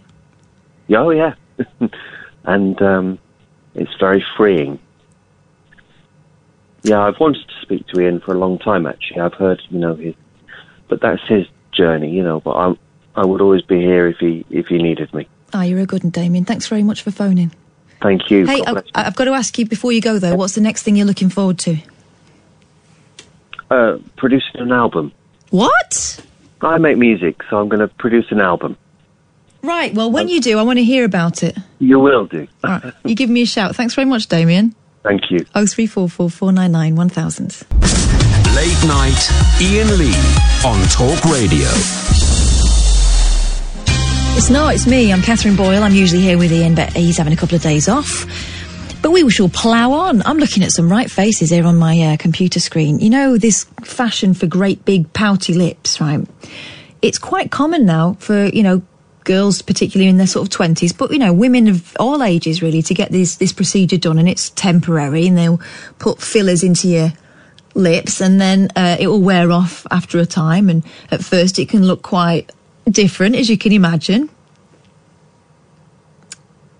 A bit like sort of um, a life boy or something. They're massive. Sometimes they look like they're stuck on. Do you remember when we were kids? You used to be able to get in a Christmas cracker. You'd get these fake lips, plastic ones that you could put between your teeth. That that kind of vibe. Anyway, Loads of people are getting them done, and thanks very much for the um, tweets I've had from people who've had it done themselves. Um, oh three four four four nine nine one thousand. Now, I will admit, to in my twenties, I did, began to sort of buy into this idea. You've got to remember, when I was in my twenties, it's all like Kate Moss and all these lovely bee stung lips, and I've got quite thin. You know, I've, I've got I'm Irish stock, right? So I've got quite thin Celtic lips that are good for um, tucking in when the wind's blowing hard. So I, I always felt a little bit like, you know, I, I needed to boost them a bit. And you could get these lip, um, I can't remember what it was called. It was like a lip gloss, but it had cinnamon in it or something. It would make your lips sting. and that's how you ended up with bigger lips, right? And it was only ever temporary. And I don't know how much it actually did because you'd convince yourself by looking in the mirror that while you're going through this kind of nettling effect on your lips, that something different was happening. Um, but really all you were doing was just making your lips tingle, right? So, and, and maybe they, maybe they swelled up a tiny bit, but certainly not to the extent that people want these days. But this is sort of taking a bit of a turn. You can get anything online these days. You can get people um, selling you products that promise to do all kinds of things. And there are women these days, primarily women, but some blokes as well, who are um, doing these kind of lip fillers that they buy online, right? There's some awful stories. This is in the Sun Online at the moment. A shocking 70% of women and girls desperate for lip fillers choose their practitioners from social media. 70%. For the main, one of the main features of your face, where plump pouts are for sale at the click of a mouse. Yet beneath the flashy adverts boasting of bargain prices and glamorous results lies a dark, unregulated trade where so-called beauticians are putting their clients' lives on the line for cash. Uh, countless Brits, including unsuspecting mums Siobhan Phelan and Kelly McVicker, have been maimed, disfigured, and left in agony after being lured in by filler deals on sites like Facebook. That's why, as part of Fabulous's Have Our Fail com- campaign, I, who's this? Who's writing this? Let's give it the right shout. Sophie Jane Evans. Um, I investigated Facebook Marketplace to see how easy it is to buy fillers. I found that beauticians, and she's put those in quote marks, are selling six times the recommended dose of filler, disappearing with customers' cash before the treatment date, and offering lip fillers to children with no parental consent. Facebook has nearly 45 million uh, users in the UK alone, and the company posted a record profit of 68.88 billion, which is 5.23 billion pounds um, last year. The marketplace section of the site operates in a similar way to Gumtree, where sellers can advise used goods, uh, so advertise used goods from cars and cosmetics to fashion and furniture. But the site has previously come under fire for being linked to criminals selling off stolen items and numerous scams. Um, users are meant to be at least 13 years old to access Facebook, and Marketplace is supposedly only available to those aged 18 or over. But in practice, no proof of age is needed to sign up. Um, once on the platform, they're easy prey for, and again, quote unquote, beauticians who've left customers with disfigured duck pouts and within minutes of losing their lips. I mean, imagine you want bigger lips, you might end up with none. And so, for this reason, this one is calling for tighter regulations on Britain's filler industry and for social media companies like Facebook to clamp down on dodgy practices. So, I mean, it's got loads of, oh God, 149 pounds for lip fillers or 60 pounds for stuff you can do at home and um, hundreds of sellers advertising lip fillers on Marketplace, it says here. Anyway, it's quite an interesting one. Um, but some of these women have ended up, you know, nearly, got really seriously disfigured.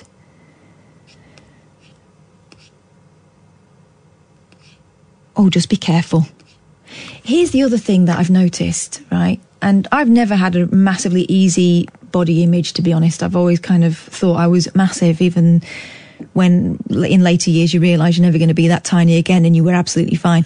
What a waste it is, right? We waste our youth, particularly women, but I think blokes as well. And there are, I know there are some of you listening out there who, who will understand what I'm talking about, fellas that we waste our youth, the time when we are at our most vibrant and most beautiful, and maybe, you know, the slimmest and the trimmest we're ever going to be. We waste it worrying that we don't look like the next, you know, the person on the advertising campaign or on. When I was a kid, it was Baywatch. You know, none of us looked like Baywatch, the Baywatch babes. Even they didn't look like the bloody Baywatch babes half the time. It's ridiculous. This kind of idea that uh, you're not good enough until you sort of work on yourself. Honestly, and you're not going to believe me if you're in your 20s. If you're listening now, if you're in your 20s or late teens, just enjoy being gorgeous because you are. And one day you'll look at photos of yourself and you'll see it. But it might be 20, 30 years. Just enjoy how you are. Ah, there you go. There's my um, mummism of the day. Let's have a quick word with Jeffrey in Wigan. Hey, Jeffrey. Hello, Katherine. Hello. I bet you were gorgeous in your 20s, weren't you, Jeffrey? Actually, I was looking at pictures with a friend the other day, and he saw a picture of me with an ex-girlfriend years ago, and he asked if it was two lesbians. so, I don't know. So, in other words, yes, you were gorgeous. yeah, I guess so. I guess so. Uh, I didn't really think so. So I remember looking back, I looked uh, a lot better then than I do now. I bet your skin was glorious, your eyes were shining. Yeah, yeah. Your bum was in the right shining. place. I mean, mine certainly was. Uh, yeah, it was slightly uh, less. It was more pert, you know. you know. But you never appreciate it at the time. You're always trying to be someone else. Pff, I was trying to be somewhere else. I don't know about someone. Go on, tell me. Uh, uh, I went. oh, I got really bored. By the time I was about eighteen, I got really bored, and I had enough. So I just started saving up. Saved up for two years, and I just went away. Went travelling, and, and didn't come back for years. Where did you go? Um, I went through Southeast Asia, sort of without a clue or a guidebook or much money, and I didn't appreciate things like they have different alphabets in these countries. I didn't research it very well. But then I got to Australia and New Zealand. That was really easy because you know, same lingo, right? Well, more or less, yeah. Well, I know there's a lot of slang, and uh, I got uh, a lot of the old uh, pommy comments there. My gosh. Really? You didn't realise it was such a thing? No, not really. But I kept telling them like they was the prisoners. We're the ones that didn't get put away. You know. Oh, blimey, I'm sure they loved that one. no, they didn't. No, no, not much. So, so But yeah, it was good times, really. Good times. did you think it did you good going away, or did you just end up bringing Oh. the same self back?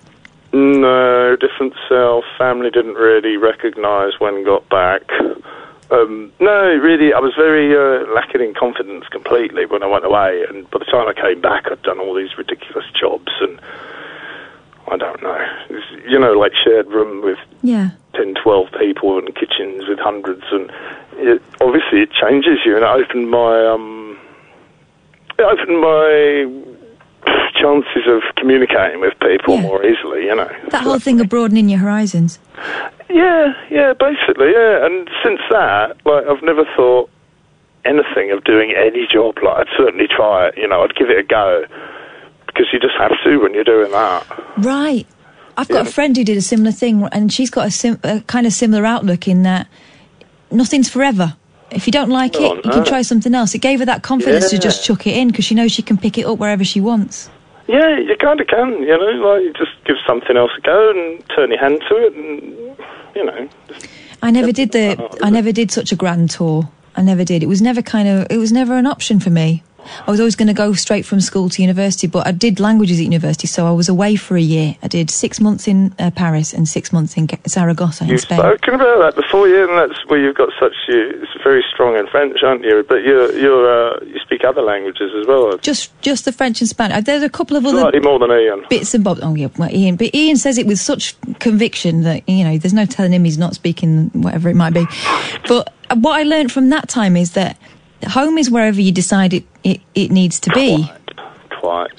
I did get a bit fed up of being foreign at some times and having to explain things. Yeah, but I still do now. Like I live, I live in the northwest now, and I come from Essex. So I still have to explain on a daily basis why I sound like this. I bet they call you a Cockney, don't they? They call me worse than that. Yeah. but Cockney's the first word, yeah. I'm the other way around. I've lived down south since I was 10. And I think part of the reason why I kept hold of my accent, which, by the way, is not as strong as it was, but still, I it's, bet, it's yeah. noticeable. I think part of it was that it was made a big deal of. And so, in a way, I kind of stuck, my, Mm. heel, stuck my heels in a bit, you know? Yeah, I think you do. Yeah, I think you do. Because for the first time, you can hear your own voice twanging away different from everyone else's. Yeah, and it really uh, it sticks out like a sore thumb, doesn't it? Yeah. Yeah. Do, you- do you still find that down south now, or not really? Oh God, yeah, we had a, um, Yeah. a double glazing salesman come the other day, and there were a number of things he did to that. Let's just say didn't ingratiate himself. Right. But um, it sort of took the mickey out of my accent at one point, and I thought, mate, you're trying to sell me something. Yeah. Away. Yeah, it's uh, the yellow pages over there, right? it's not cool. Exactly, it's not cool. And also, he tried to school. Oh, this is the best one. He tried to school me on. I was wearing a Kiss T-shirt. Um, and then we got talking about various kind of music things, or rather, he got talking about it, and he tried to school me on, basically on the zombies and the animals, people we've actually interviewed. So I held back, but I was thinking, all right, now just sell me some windows and bugger off because you're not helping here at all. Uh, do you know what I'd do? I'd order about 20 windows for an house down the road that they don't like. well, in the end, he gave us a quote that we got matched and, and beaten, so it worked out for our in our favour. But um, I mean, some people, some people. Mhm. Yeah, it's probably time to move on for them. I think it's the old uh, xenophobia, isn't it? Still, uh, There is. Do you know what? There's a little bit of north-south stuff. You know, yeah, there really is. Yeah, yeah. It was worse 20 years ago when I come up here, but Yeah. it's uh, Oh, God. it's still, it's still there. Yeah. When I first moved down south, people in my school thought I was American. oh wow! Yeah, because it's that kind of town where no one ever leaves and no one ever comes in. no one ever comes back if they do leave. So yeah. But anyway, it, anyway, I thought I'd give you a nice, cheerful, upbeat phone call. thanks very much, Jeffrey. There's Um, no worries, mate. what- Um, what's the next thing you're looking forward to? Uh, oh wow! I just uh, restarted my business today, so tomorrow I've got to get in touch with company's house and get a VAT number and all that nonsense, and get some business cards done. And I've still not published that bleeding book, and there's lots of things going on. It's good. All right. Thanks very much for letting me know. Good luck with it. It sounds like a nightmare, but at the same time, you sound excited about it. So that's all. Uh, nightmares keep me alive. Wow. Okay. All right. On that bombshell. Thanks, Jeffrey. See you there. Good to speak to you. Oh three four four four nine nine one thousand is the phone number to call. We can talk about whatever you want to. We've been talking a bit about families and the complicated thing that is family. Um, but you know, as we've just heard, you can talk about whatever the hell you want in whatever the, hell accent you got. Uh, you can send a text uh, via eight seven two two two. Just remember to start your text with the word "talk," and that text will cost you twenty five p plus your standard network charge. Or you can send me a tweet either at Talk Radio or at Flippin Kath with a K and no G at Flippin Kath. Uh, but really, I'd like to hear your voice. Oh three four four four nine nine one thousand. Coming up after the break, I think we will get a little bit spooky, and I'll tell you about the exorcist's wife who claims she was possessed by something that came out of the Ouija board. I know, but let's just let's just go with it for now. Uh, oh three four four four nine nine one thousand, and I've also got a story about oh, husband's dis- distressing and disturbing request. Not like that, you pervert. 0344 499 1000. You're listening to Talk Radio. I'm Katherine Boyle. It'll be me today and tomorrow. Then Ian Lee will be back as usual uh, on Monday. So, um, yeah, while the cat's away and all that, you're listening to Talk Radio. Talk Radio. Across the UK. Late night with Ian Lee on Talk Radio.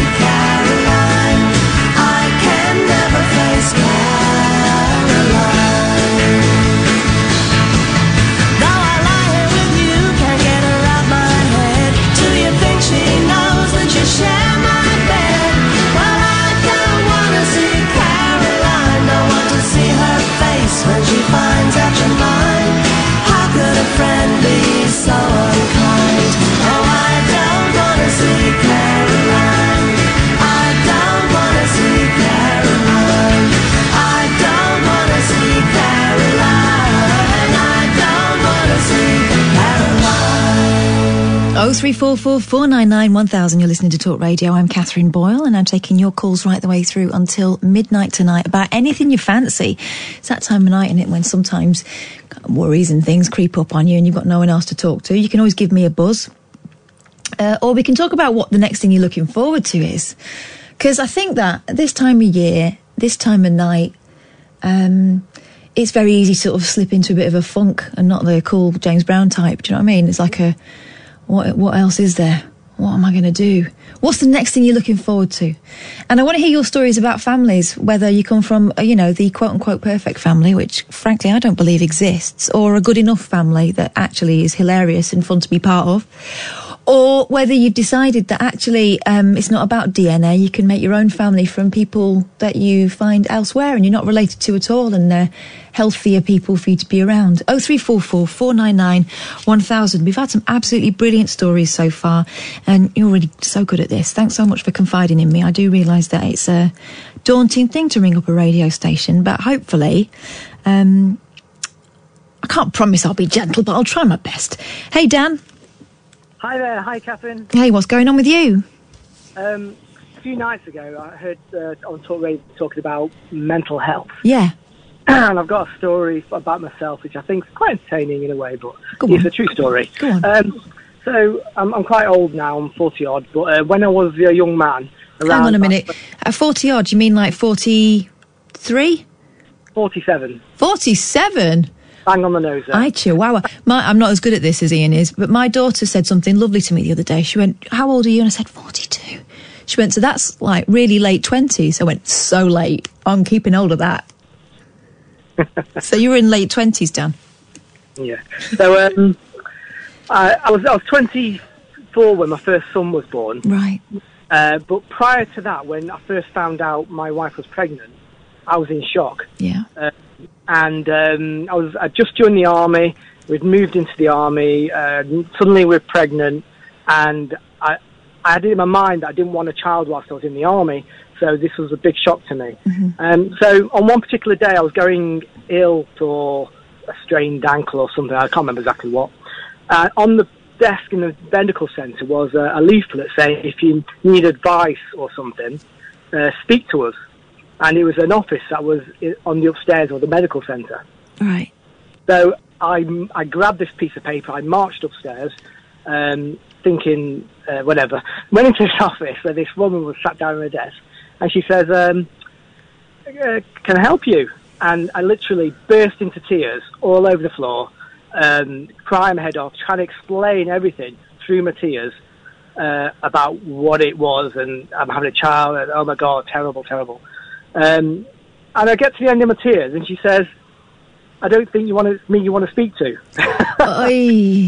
I'd gone through all that, and it wasn't even her. Uh, what happened was they made an appointment with the doctor, uh, and then um, I went and spoke to the doctor, although I don't know quite how why he he should be speaking to me. And he he basically said, you know, you can have a child, it's the best thing in the world, da da da, and all the rest of it. Um, in the end, it took me a few months to uh, get my head around it, and of course, he's my youngest son, and, and I'm very proud of him, etc., etc. Now. Um, but also around that period of time, uh, as I approached my 24th birthday, on the day of it, I, I became more zombified. Uh, I, I don't know why I had this cloud of depression all over me, and um, I was just going down and down. And as this day came, I was livid. I don't know why. I, I just was walking around like a zombie, and I think my troops around me knew something wasn't right Yeah. and what we have, uh, they asked me to stand on a sheet um, in the middle of a in the middle of a sheet. Now we have these sheets which are about the size of a house in a way, and we tend to fold them up, roll them up and fold, fold them up and roll them up. Yeah. Uh, but the wind sometimes gets underneath them, so it's not uncommon that you might hold down a corner. Well, they asked me to stand in the middle so that stop the wind blowing it. Yeah. And I, I sort of like lumbered into the middle, and then they all ran in, wrapped me up in this this sheet, and chucked me in a skip. it broke my mood. I felt so happy that they'd done it. Uh, I, I felt happy, and it, it totally lifted me up. It's that kind of tough love that you talk about in the army, where you know it's kind of um, they're like brothers. Yeah, that's right. And it really it, it changed my mood it switched me totally, Yeah. and, and, I, and I could I felt really happy that they cared for me enough to chuck me in the skip. in that way. It, well, in, in a, I mean, it's a weird story. I'm not going to lie, Dan, but it's delightful at the same time. And it obviously did the trick for you. Yeah, it did. So And, by the uh, time, by the time your son was born, were you ready, or did you still feel a bit powerless Yeah, about it all? About, about three months prior to it, I, I started to turn around. Yeah. And obviously, uh, and when he was born, of course, I was proud of Punch. Um, and uh, and as you do, you know, carrying around in the papoose and all that. I think if if a lot of men are honest, it is a it is a bit of a, especially the first one. And you were 24. You're a baby, basically, Dan. well, I had this idea that I wasn't going to have a child whilst I was in the army. Yeah. And suddenly, that power was taken out of my hands. Yeah. I think a lot of men feel that it's a, a sort of a, a panic. I remember the look on my husband's face wasn't entirely delighted, even though we've been trying. It, we, it worked first time, and I think he'd been hoping for a bit more trying. But um, yeah, it's it's a daunting thing when you realise it's actually going to happen, Yeah, it is. especially if you've had a very ordered life. Because uh, it's one thing babies ain't, and that's ordered and orderly.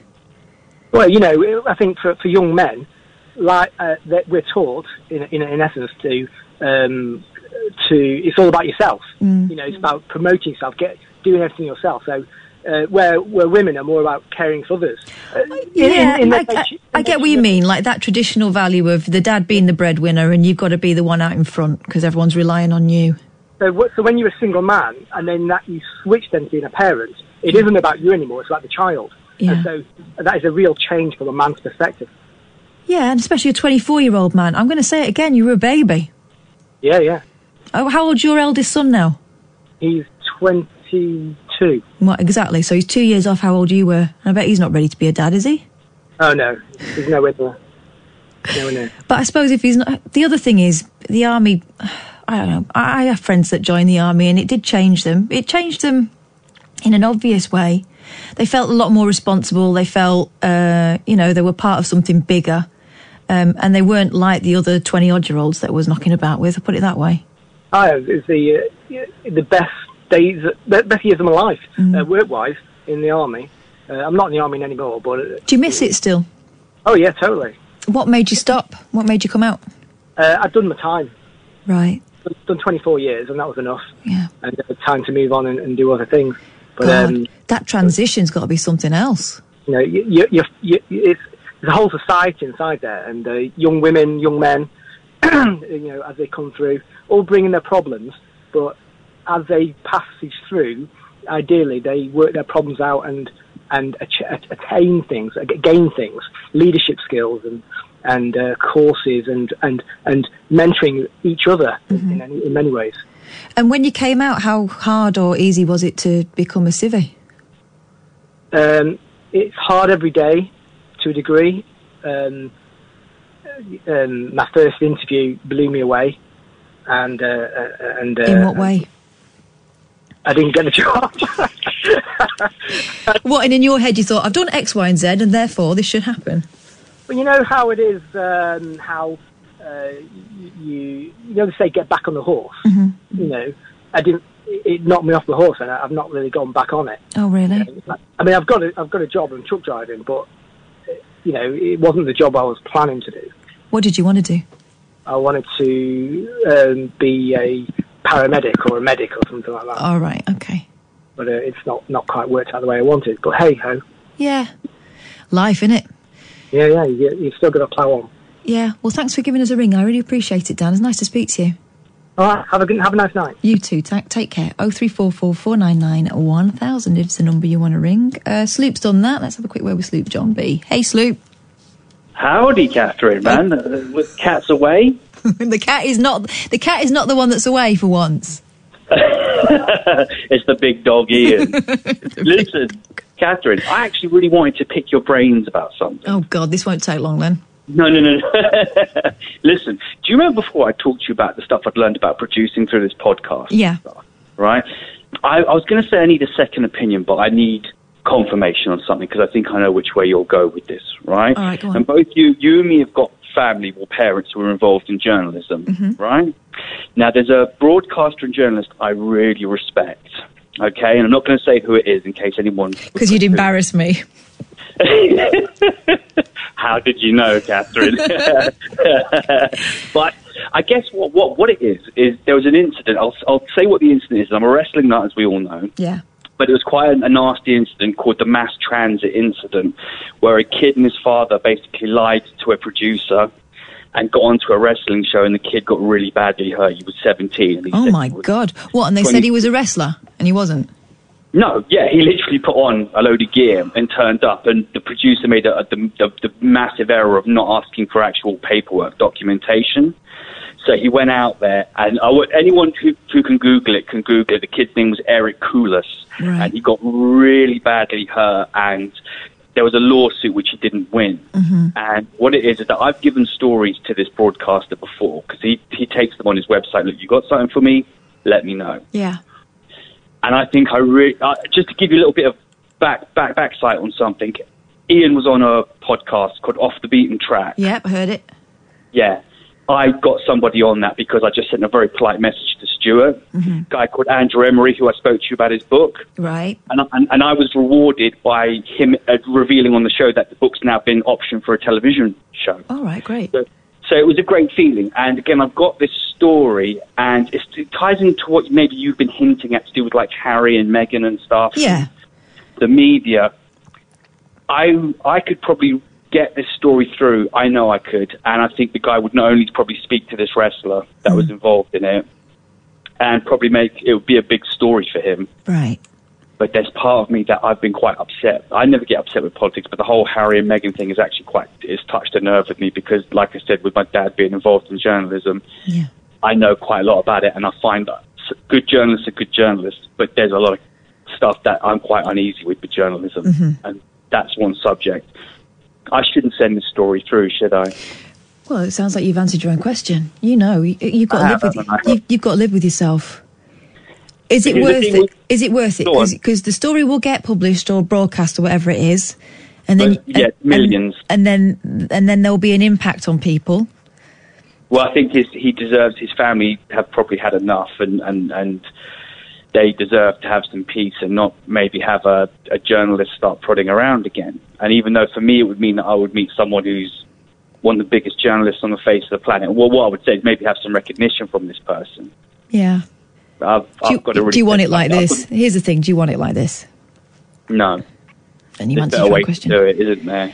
Yeah, yeah. I've been asked to do things in the past when, like, you know, standing outside hospitals asking parents if they're worried, uh, and refused to do Oh, it. And it probably means that I've not got on as in the same way that I would have got on. You know, I'm not. A, I'm not a reporter now. Put it that way.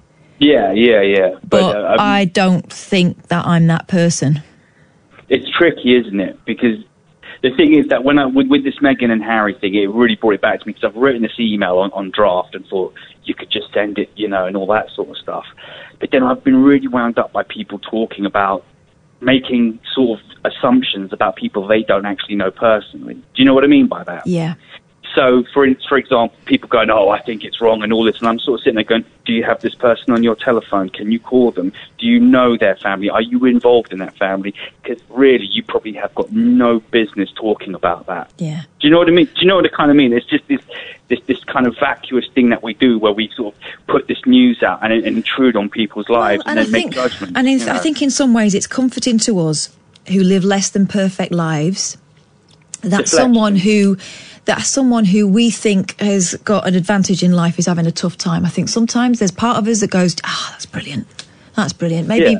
maybe uh, my life isn't quite as bad, you know, because I I'm a good person and they're obviously bad people or, or whatever Yeah, it might be. Do you know what? There's a, there there is a part of that it, that it is self soothing in some way, but you've got to decide. Whe- you've got to decide.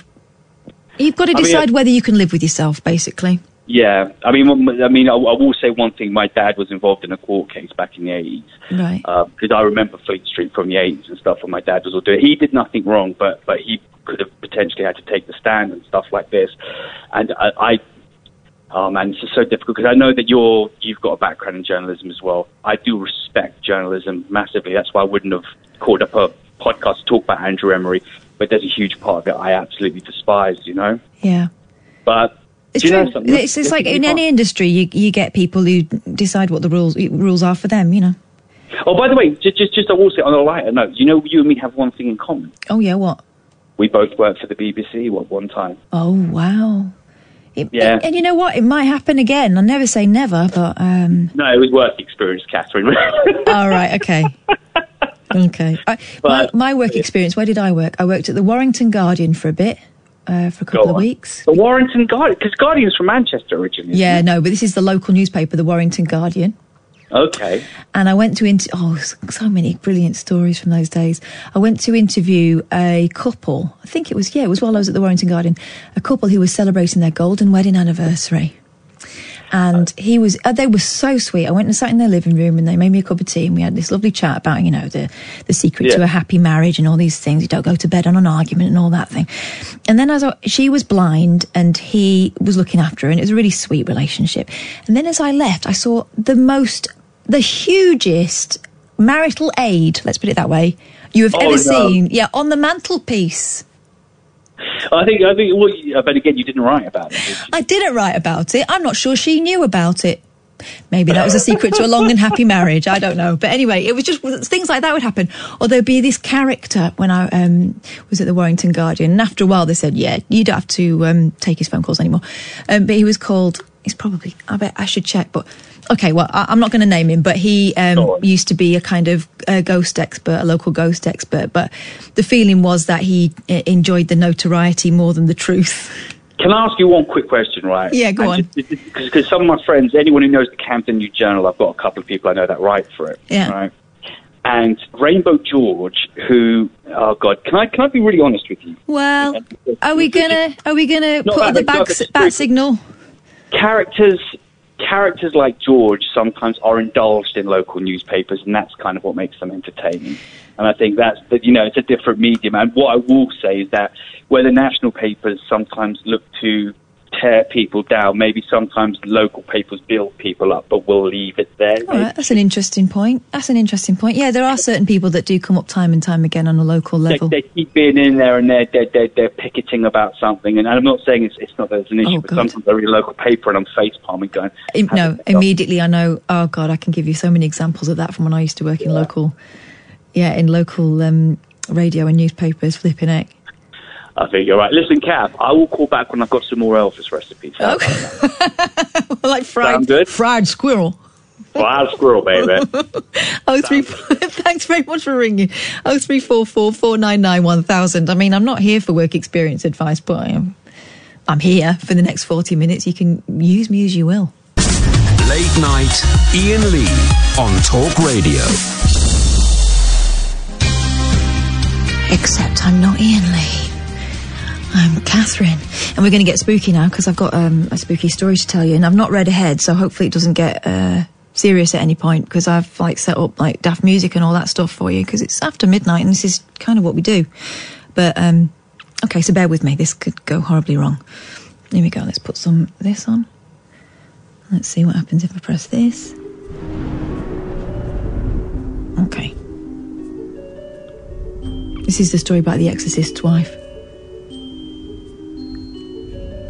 A registered Catholic exorcist and ordained reverend has talked about the first ever paranormal incident he investigated, in which he claims a demon nearly robbed his wife of her life.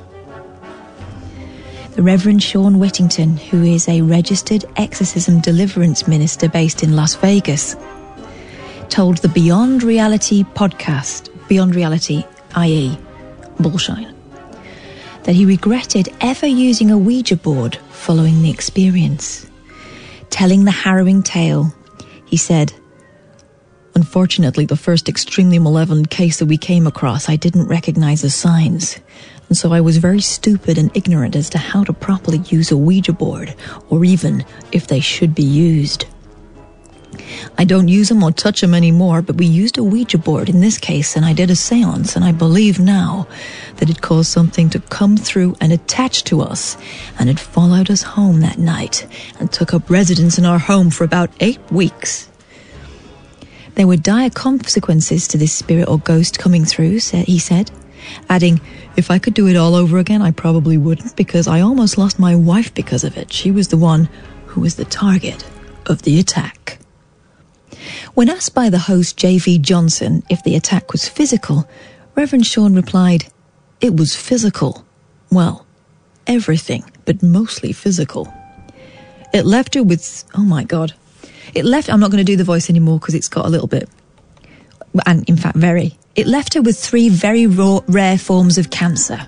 And she didn't drink, didn't smoke. She was the healthiest person I knew. No history of cancer in her family. And right after we got this thing out of the home, her attack, or what was left over of the attack, came on like dam busters. And within just a few days, she developed a very rare form of tongue cancer, thorax cancer, and thyroid cancer, which spread through the lymph nodes all through her neck, and she was expected to die. I should at this point point out I'm not taking the mickey out of this woman's cancer at all. What I would suggest is probably wasn't a ghost what done it. She had a feeding tube for over a year and she wasn't expected to live. So I did a lot of crawling on my hands and knees on my prayer chapel, mainly ni- many nights when she was basically, literally dying at home. Fortunately, Reverend Sean's wife survived. Phew. And he continued to do his work and also became ordained, as he'd promised God when praying for his wife's life. And that, my friends, apparently is the end of that story. It didn't tell us what came through or anything like that. Just don't mess with the Ouija board. Apparently, that, that, that that's the main uh, takeaway from that. I mean, anyone else slightly disappointed by that? I am sorry, but sometimes I try to surprise myself, you see, by not reading the whole article. And unfortunately, I surprised myself with just how bloody boring that was. Okay, uh, but I'm glad she got better, obs. Uh, let me, if you want to give me a ring, 0344 499 1000 is the number to call. Here's another one while we're being macabre. Wife freaked out by husband's disturbing request for after he has passed away. We all have a different idea, says the Daily Star, of what we want to happen with our bodies after we die. But one man whose final wish strays from the more traditional methods has left his wife wanting to cry with his disturbing requests. Oh, blimey. She explains that her husband of 12 years has had medical problems recently and it led to the couple discussing end of life plans. We all do that, don't we? Usually you get a stupid answer. Hello, Paul Ross. Um, after asking if he wanted to be buried or cremated, the man revealed he wanted. Oh my God, this is something. This is something. I thought she, he was going to say the usual, you know, just stick me in a bin bag, put me in a skip. No.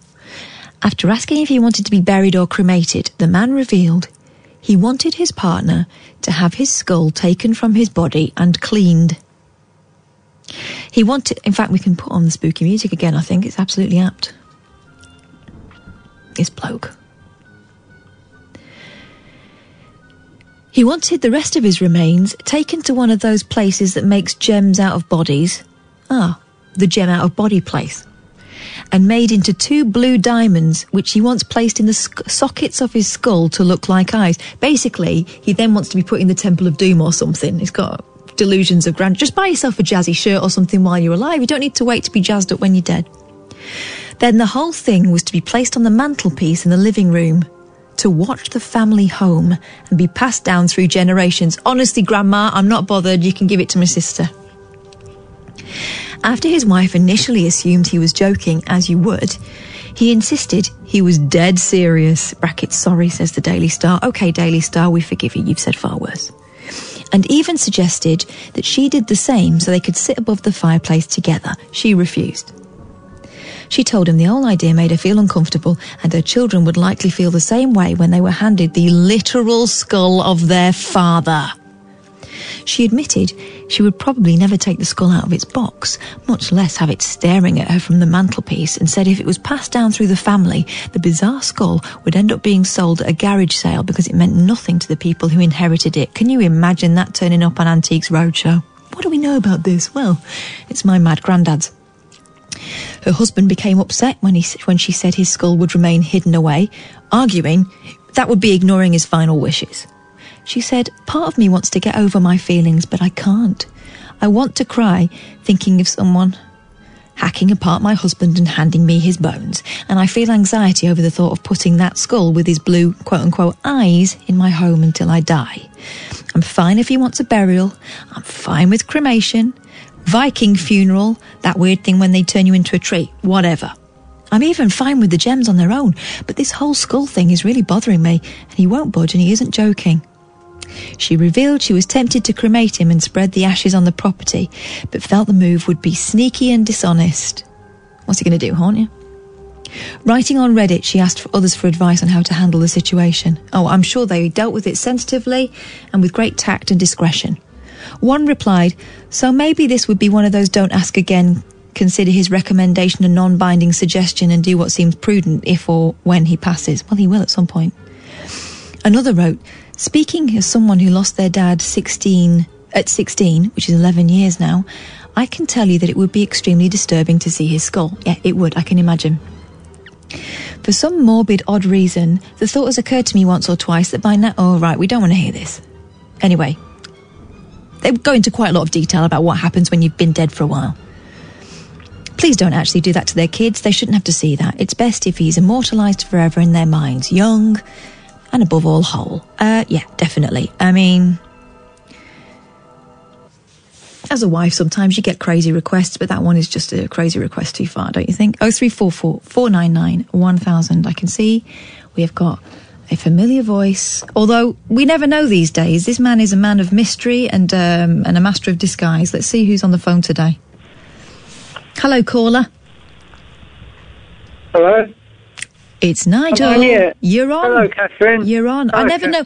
I never know which voice you're going to use these days. Whether it's going to be Oh, Frank on it Spencer.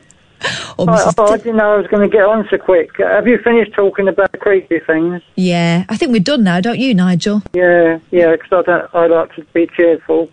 Uh, are you able to get um, my uh, Twitter on your on your um, on your laptop? I'm able, Nigel, but I don't know whether I should.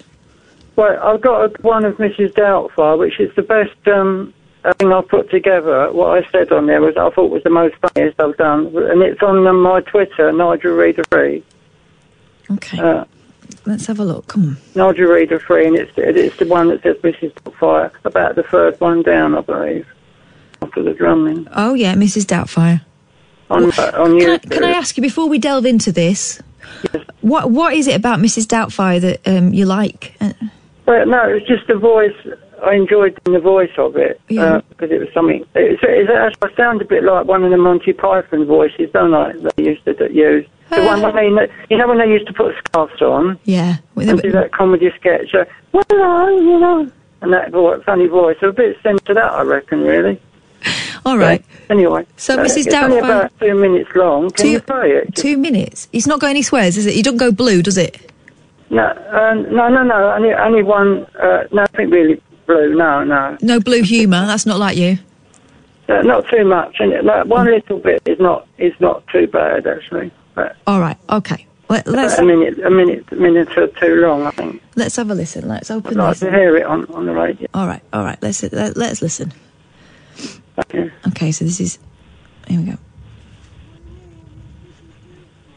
Hang on. You're very quiet. Um, Or is that me? Hang on. Let's do this up a bit more. Let's go again. Let's go again. Okay. So what I'm seeing here is Nigel. I'm I'm assuming it's you, Nigel. The transformation is almost too good. I'm just scarf. Yeah, you got a scarf around your head. Okay. Yeah. Let's have a listen. I look a bit silly. My name is Mrs. Doubtfire. I went shopping today. Uh-huh. I got a lot of shopping. I bought cornflakes, bags of tea, milk and sugar, and Is this a true story, Nigel? Yeah, yes. You had been to the shops, okay? a paper. Not with a scarf on though. No, I should think My not. name is Mrs. Doubtfire. So, I enjoyed my shopping day today. It was great. Yes, I met a lot of people. I said and had a chat with them. Yes.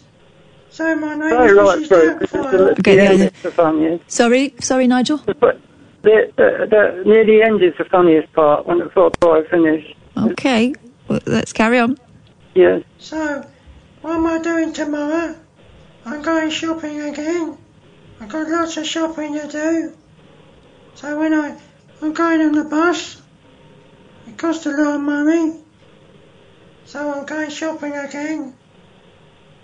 My name is Mrs. Downfire. Okay, uh, okay. Uh, let's fast forward a bit because I, I get right. He's Okay. got nice legs. Oh, there we go. Is it this bit?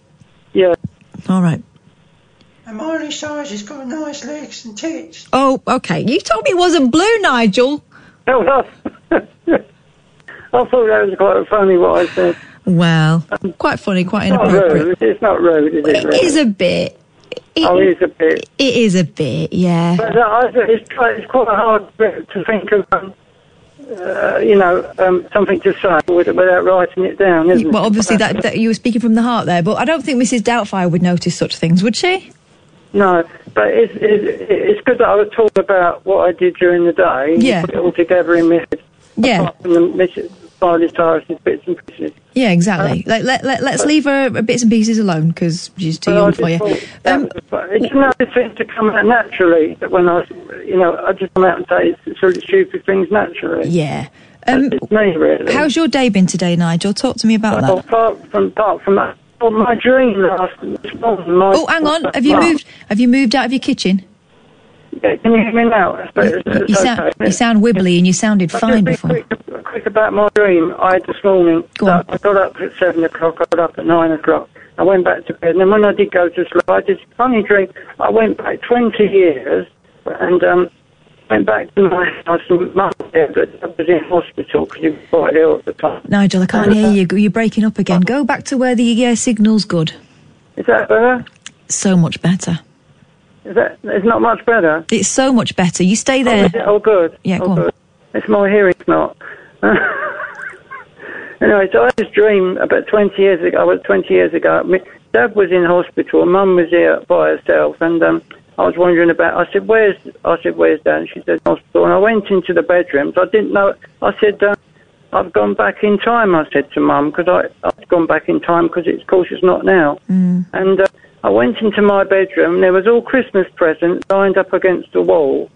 And So, and I realised it was Christmas. And it's, I think it's because uh, Mum's not been here for the last two Christmases that I've been having these funny dreams. And it was so real that I, I seem to see Mum visit me in my dreams um, every time I go to sleep now. Yeah. Um, But it- do you know what? Uh, that, uh, here's the way you should look.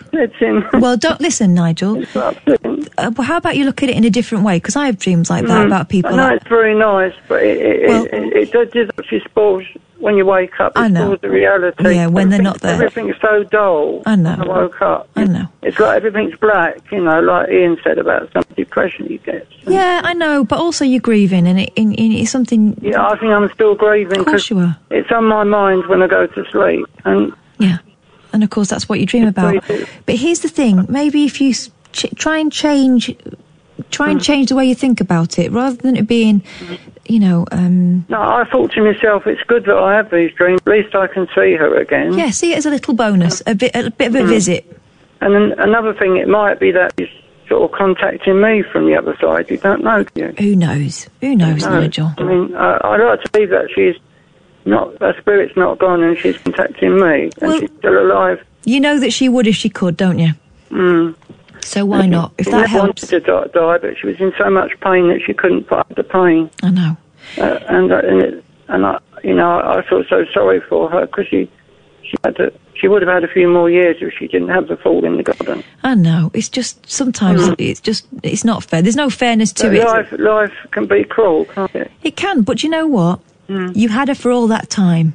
Mm. Think about all the wonderful times you had. Yes. And, you know, you're so lucky. A lot of people don't have their mums for very long. Mm. And what a lovely relationship you had, just the two of you. You too. And she'd be so proud of you the way you're carrying Yeah. on. Yes. It, All right, Nigel. So see, yeah. In, instead of Yeah, being, I know, I know. don't try, try not to let yourself get too down when you wake up and it's a dream. See it as a little visit, a little bonus. Because I wasn't thinking about her when I went to sleep. It just seems to go in. I think your brain's still working when you go to sleep. I think probably when you love and miss someone that much, they're always there in the back of your mind, even if you don't realise you're thinking about them. Even if you're not thinking about her. Yeah. Do you know what I mean? Okay. Never right. mind. Nigel, you take I care of soldier yourself. On. I Soldier on, as they say. Exactly. What else can you do? No, I, I, I just have to take it one day at a time. Exactly. And sometimes, sometimes one hour at a time.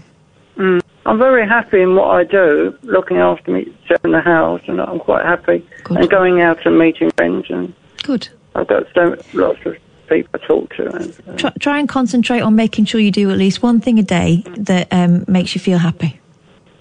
well, I quite enjoy doing the laptop, Facebook, looking through Facebook and Twitter and stuff. I know you do. And that I'm quite, you know, it keeps me occupied. Anyway, Yeah, exactly. Nothing wrong with that. Thanks, Nigel. And listening to listening to mu- listening to Miley Cyrus's music and stuff, and that's interesting. Listening to music. Always good. Take Uh, take okay, care, yeah. Nigel. I'm going to say good night God to you now. bless, I'll, I'll, I'll speak to you another night. Uh, bye, bye, Katherine. No night, Nigel. Bye-bye. Uh, let's take a break. Oh three four four four nine nine one thousand is the number to call. We've got about twenty minutes left, so if you were going to call, don't hesitate. Late night, Ian Lee on Talk Radio. But spoiler alert, it's not Ian Lee, it's just me. Um, I'm Katherine Boyle. I'm usually here with Ian. Uh, today I am solo, and I will be tomorrow as well. Ian's going to be back on Monday. He's taking a bit of a break. Let's have a quick word with Stephen. Hey, Stephen. Hey, Kat. Hey, how are you? Yeah, I was just listening to an audio there, and my mum's passed eight years now. Oh, I'm sorry. And um, I've listened to your and Ian's advice when you mention uh, stuff like uh, treat it as a little bonus, you know, when when you're dreaming about about you know stuff that's Yeah. gone on in the past, you know, with your mother. Yeah. Um, but God, I'm bloody starving. Um, I- I've not get, I've not got to go to the food bank till tomorrow, Oh man. and uh, I don't get paid till Monday. And oh God, I'm, I'm starting to, I think I'm starting to digest my stomach. God. you know, it's getting that bad. It's been about a day and a half. Yeah. I've never went that long with it. I love food. And you know? when you go to the food, I know it's flipping miles away, but when you go, how how how much shopping do you get? Do you get enough for a, a week? Um, well, it'll, it'll just be a Monday, so it'll just be, what's it, two or three days. It'll right. Be, Well, and then you've got to go again. Uh, no, no, because I'll get paid on Monday. Right. Okay. So uh, it'll be packets of noodles and tins of soup, and but I'll have to hike that. Or it'll probably be a couple of bags, maybe just a bag, uh, eight or nine mile up the road. You know. Oh man. It's uh, but it- it's got to be done, you know. It's there's people in worse situations than I'm than I'm in. Yeah, you know. but that that doesn't mean that you're not in a bad in a bad sit- in a bad state of affair. You're sounding really um, with it. It's, yeah, uh, compared to. Uh, I'd like to apologise, Kat. I remember um, You've got nothing to apologise for, Stephen. I, I virtually sexually um, assaulted you. No, you didn't. Don't be daft. No, you didn't. No, you when I didn't. mentioned, I just, uh, uh, what I meant was, you just, uh, you've got a really calming voice. That's that's all I meant, and I could, I, I could, I could, I could hear, and I, I could hear Ian, and I could hear you, and I could hear you cringing. I, I, honestly, No. I don't know if that was in my own head or Yeah. not, but It was. It was. I—I thought it was funny. Honestly, I don't mind. and you've heard what people say to me. Flipping heck, I've had some outrageous things. Oh. But you know, it's all right. It's all right. Um, you've got nothing to apologise for. I'm just really pleased to hear you sounding so with it. Um, uh, Yeah. how do we get you through? How do we get you through the next however many hours? Are you going to bed now? Uh, uh, I might have a, uh, no, a cup of coffee is a bad idea. It probably is a bad idea. yeah. Uh, And what time can you get in the food bank? Uh, between two and four. Oh, blimey, that's a long time, isn't it? Yeah, well, it is. Aye. But, um, Can I? I'll be all right. Can I? Can I? Can I buy you a pizza or something? Oh, you're joking, aren't you? I'm not joking. Oh, that would be, uh, that would be something else. That would be, What do you fancy? What What do you not like? And what do you? What's your favourite?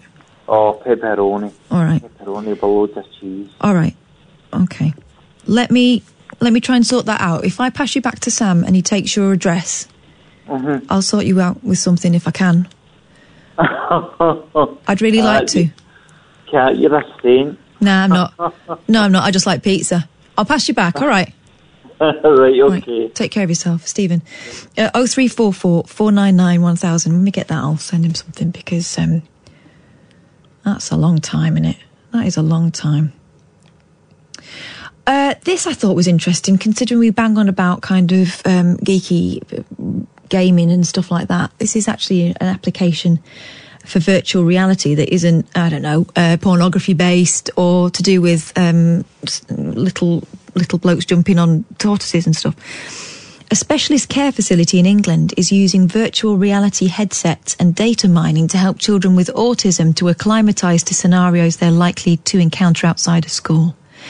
Staff at Priors Court, which is located in Berkshire, Berkshire, sorry, hope the high-tech approach helps students adapt to the real world and enjoy new experiences such as virtual skiing or deep-sea diving. Okay. Okay, but I mean, uh, okay. People with autism may find unfamiliar situations stressful. Okay, that's I get it then. I get it then. I was going to say, you know, maybe something more usual might be more, uh, you know, something more mundane might be more helpful to someone with autism. But actually, I'm talking balls because it's about change and variety, I suppose. People with autism may find unfamiliar situations stressful. The VR scenarios introduce children to situations like visiting a shopping mall or getting on an aircraft without leaving the comfort and safety of their classroom.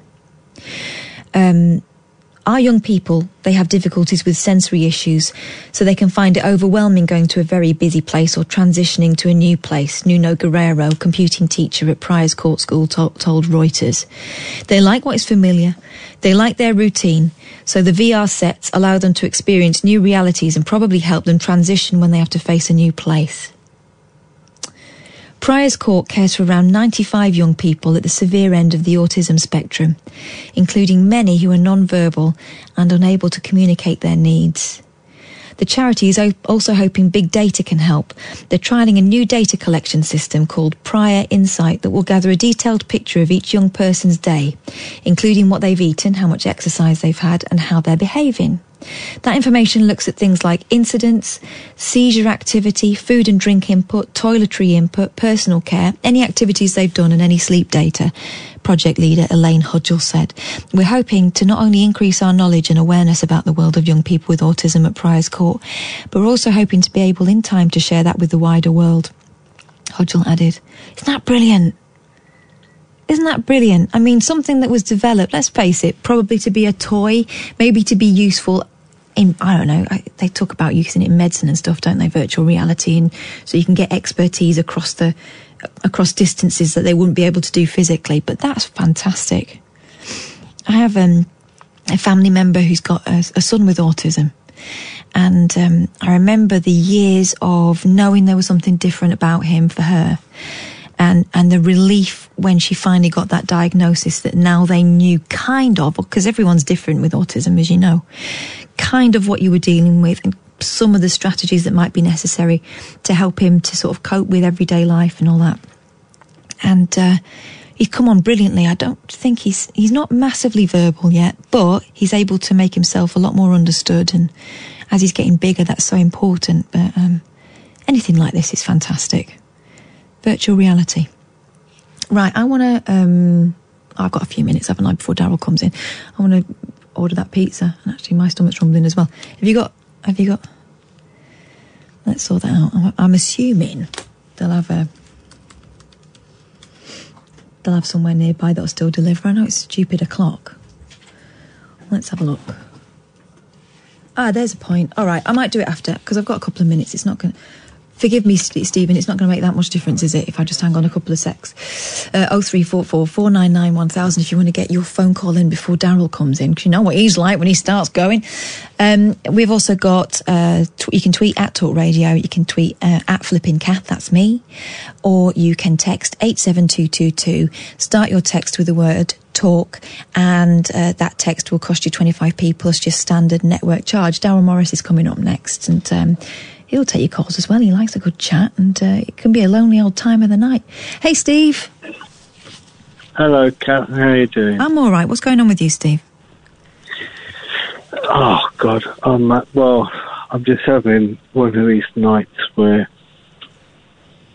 Do you know when you get one of these nights where you, you just think that you lost, you lost everybody, and you want to, you know, destroy yourself. Oh, Steve.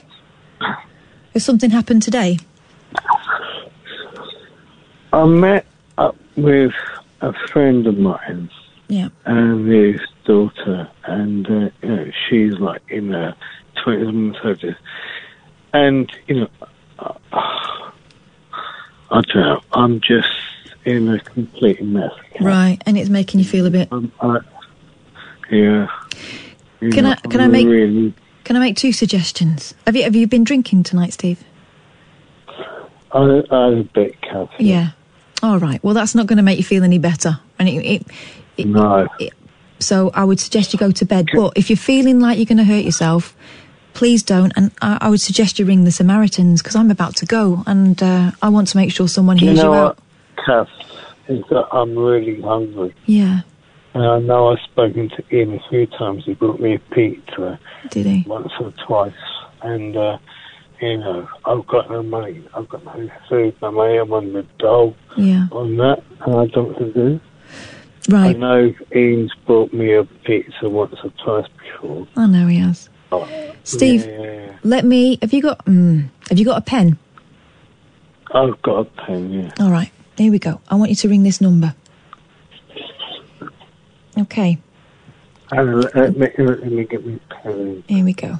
Um, no, no, hang on, hang on a second.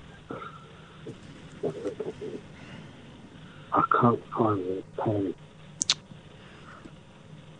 Mm. Are you still there? Yeah, I'm still here. I'm still here.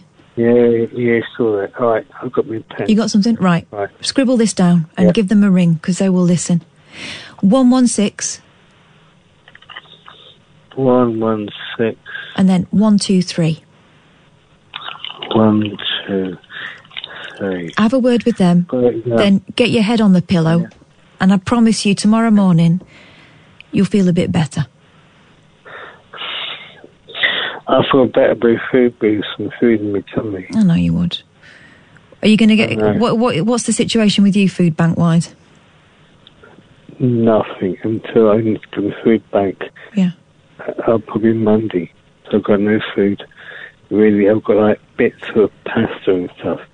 That's why I was like going to ring up to say because I know Ian got me a pizza Yeah, I know he did. again. Uh, I, I know you can't. I can't do it for everyone. Here's the thing, Steve, and, and I'm worried that this is the what the third time. Second? It's been a second time. All right, maybe the second time, but obviously it's something that keeps happening. Tell you what, give give the Samar- Ah. give the Samaritans a call, have a sleep, and maybe give us a ring tomorrow when you're not drunk. All right. Okay, I'm gonna have to go, Sure. Steve. I'm gonna have to go, but thank you for giving us a ring. But here's the thing.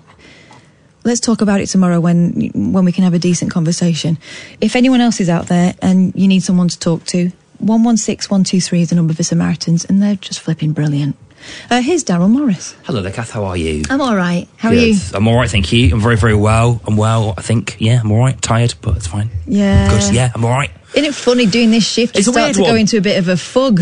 I'm in, and I'm probably at a bit of a point, and this I don't want to go on about this because I think people get a bit bored of it, don't they? When, but I'm, I'm at a point now where it's the end of the week. I slept too much today. Uh huh. I slept from 7 a.m. till 7 p.m., which is 12 hours. Yeah. 12 hours of sleep. But I needed it, you know, when you really need it. And I don't really know where I am. I just, I've not sort of, I've not really got my footing in the day. Do you know what I mean? yeah. You, you know, it's like the day. Exactly what you mean. No, I'm not. I'm not only am I because you if you wake up at like three, four o'clock, you, you you're catching up. Yeah. But you can catch up, and you're usually caught up within half an hour. You've done the you've checked the news, and you've checked your phone, and your girlfriend's all right. You know, Yeah. everybody's still alive. You sort of everything's okay. Yeah. And then uh, and you can kind of get into it. But at this I- point, you're still done. chasing the day. Yeah, right. The day's the day's done. It's already done. It's already over. And I, I can't, so I can't get into it. I can't get my footing in it. Anyway, there you go. That's a. But that's that's by the by because now we are here. You've got till fifty eight twenty to sell your Oh, show, my friend. Yeah. That's loads of time. Are you? Uh, no, that's just loads. I don't even know what to tell you to tell you the truth in that in that period of time. Uh, Elton Moon is here. Oh yeah. Who owns the pubs? Do you know Elton Mooner? Yes, I recognise that face. He, he's a very, he's a great guy. Uh, he owns pubs. So he's always good for. He always brings uh, samples of things. Okay, of course he does. It'd be rude not to, wouldn't would, it? yeah. And I'm not saying that's why we keep inviting him back. Although that is a big cool box. But it is, yeah. quite a bit. Uh, so he's going to be here. We're going to be, we're going to be, we'll see if we can tell the difference between some um, uh, uh, alcoholic drinks and non-alcoholic drinks. Yeah. Also, CBD drinks are apparently on the rise as well. Yeah, I bet. Because CBD has become a very popular uh, thing, isn't it? You know, a way of kind of keeping. Uh, it, it's a great calming um, uh, thing, isn't it? I think I don't know a lot about CBD. Apparently I'm so. sort of People like that love it swear at by it, don't they? A little bit, I guess. Yeah, clutching at straws a bit. America, we're going to there as well. Chinese New Year. Happy Chinese New Year to oh, you. yeah, how do you say it? Is it Gung Hai Fat Choi? Gung Hai Fat Choi. I guess so. I just copied what you said there. I've got no idea. It's probably something very rude. We probably just Apologies to swore all our. really badly. And we're also going to be listeners. finding out more about this really strange story about Jeff Bezos being hacked and how you can not let that happen to you. We're going to speak to uh, the Sun's tech person to find out how not to be Jeff Bezos. Incredible, because Yeah. that is something pretty Mm. creepy. Anyway, this all sounds brilliant. Thank you very much for, for keeping me company tonight. Stay on, stay tuned for Darren Morris because he's absolutely brilliant. Talk Radio.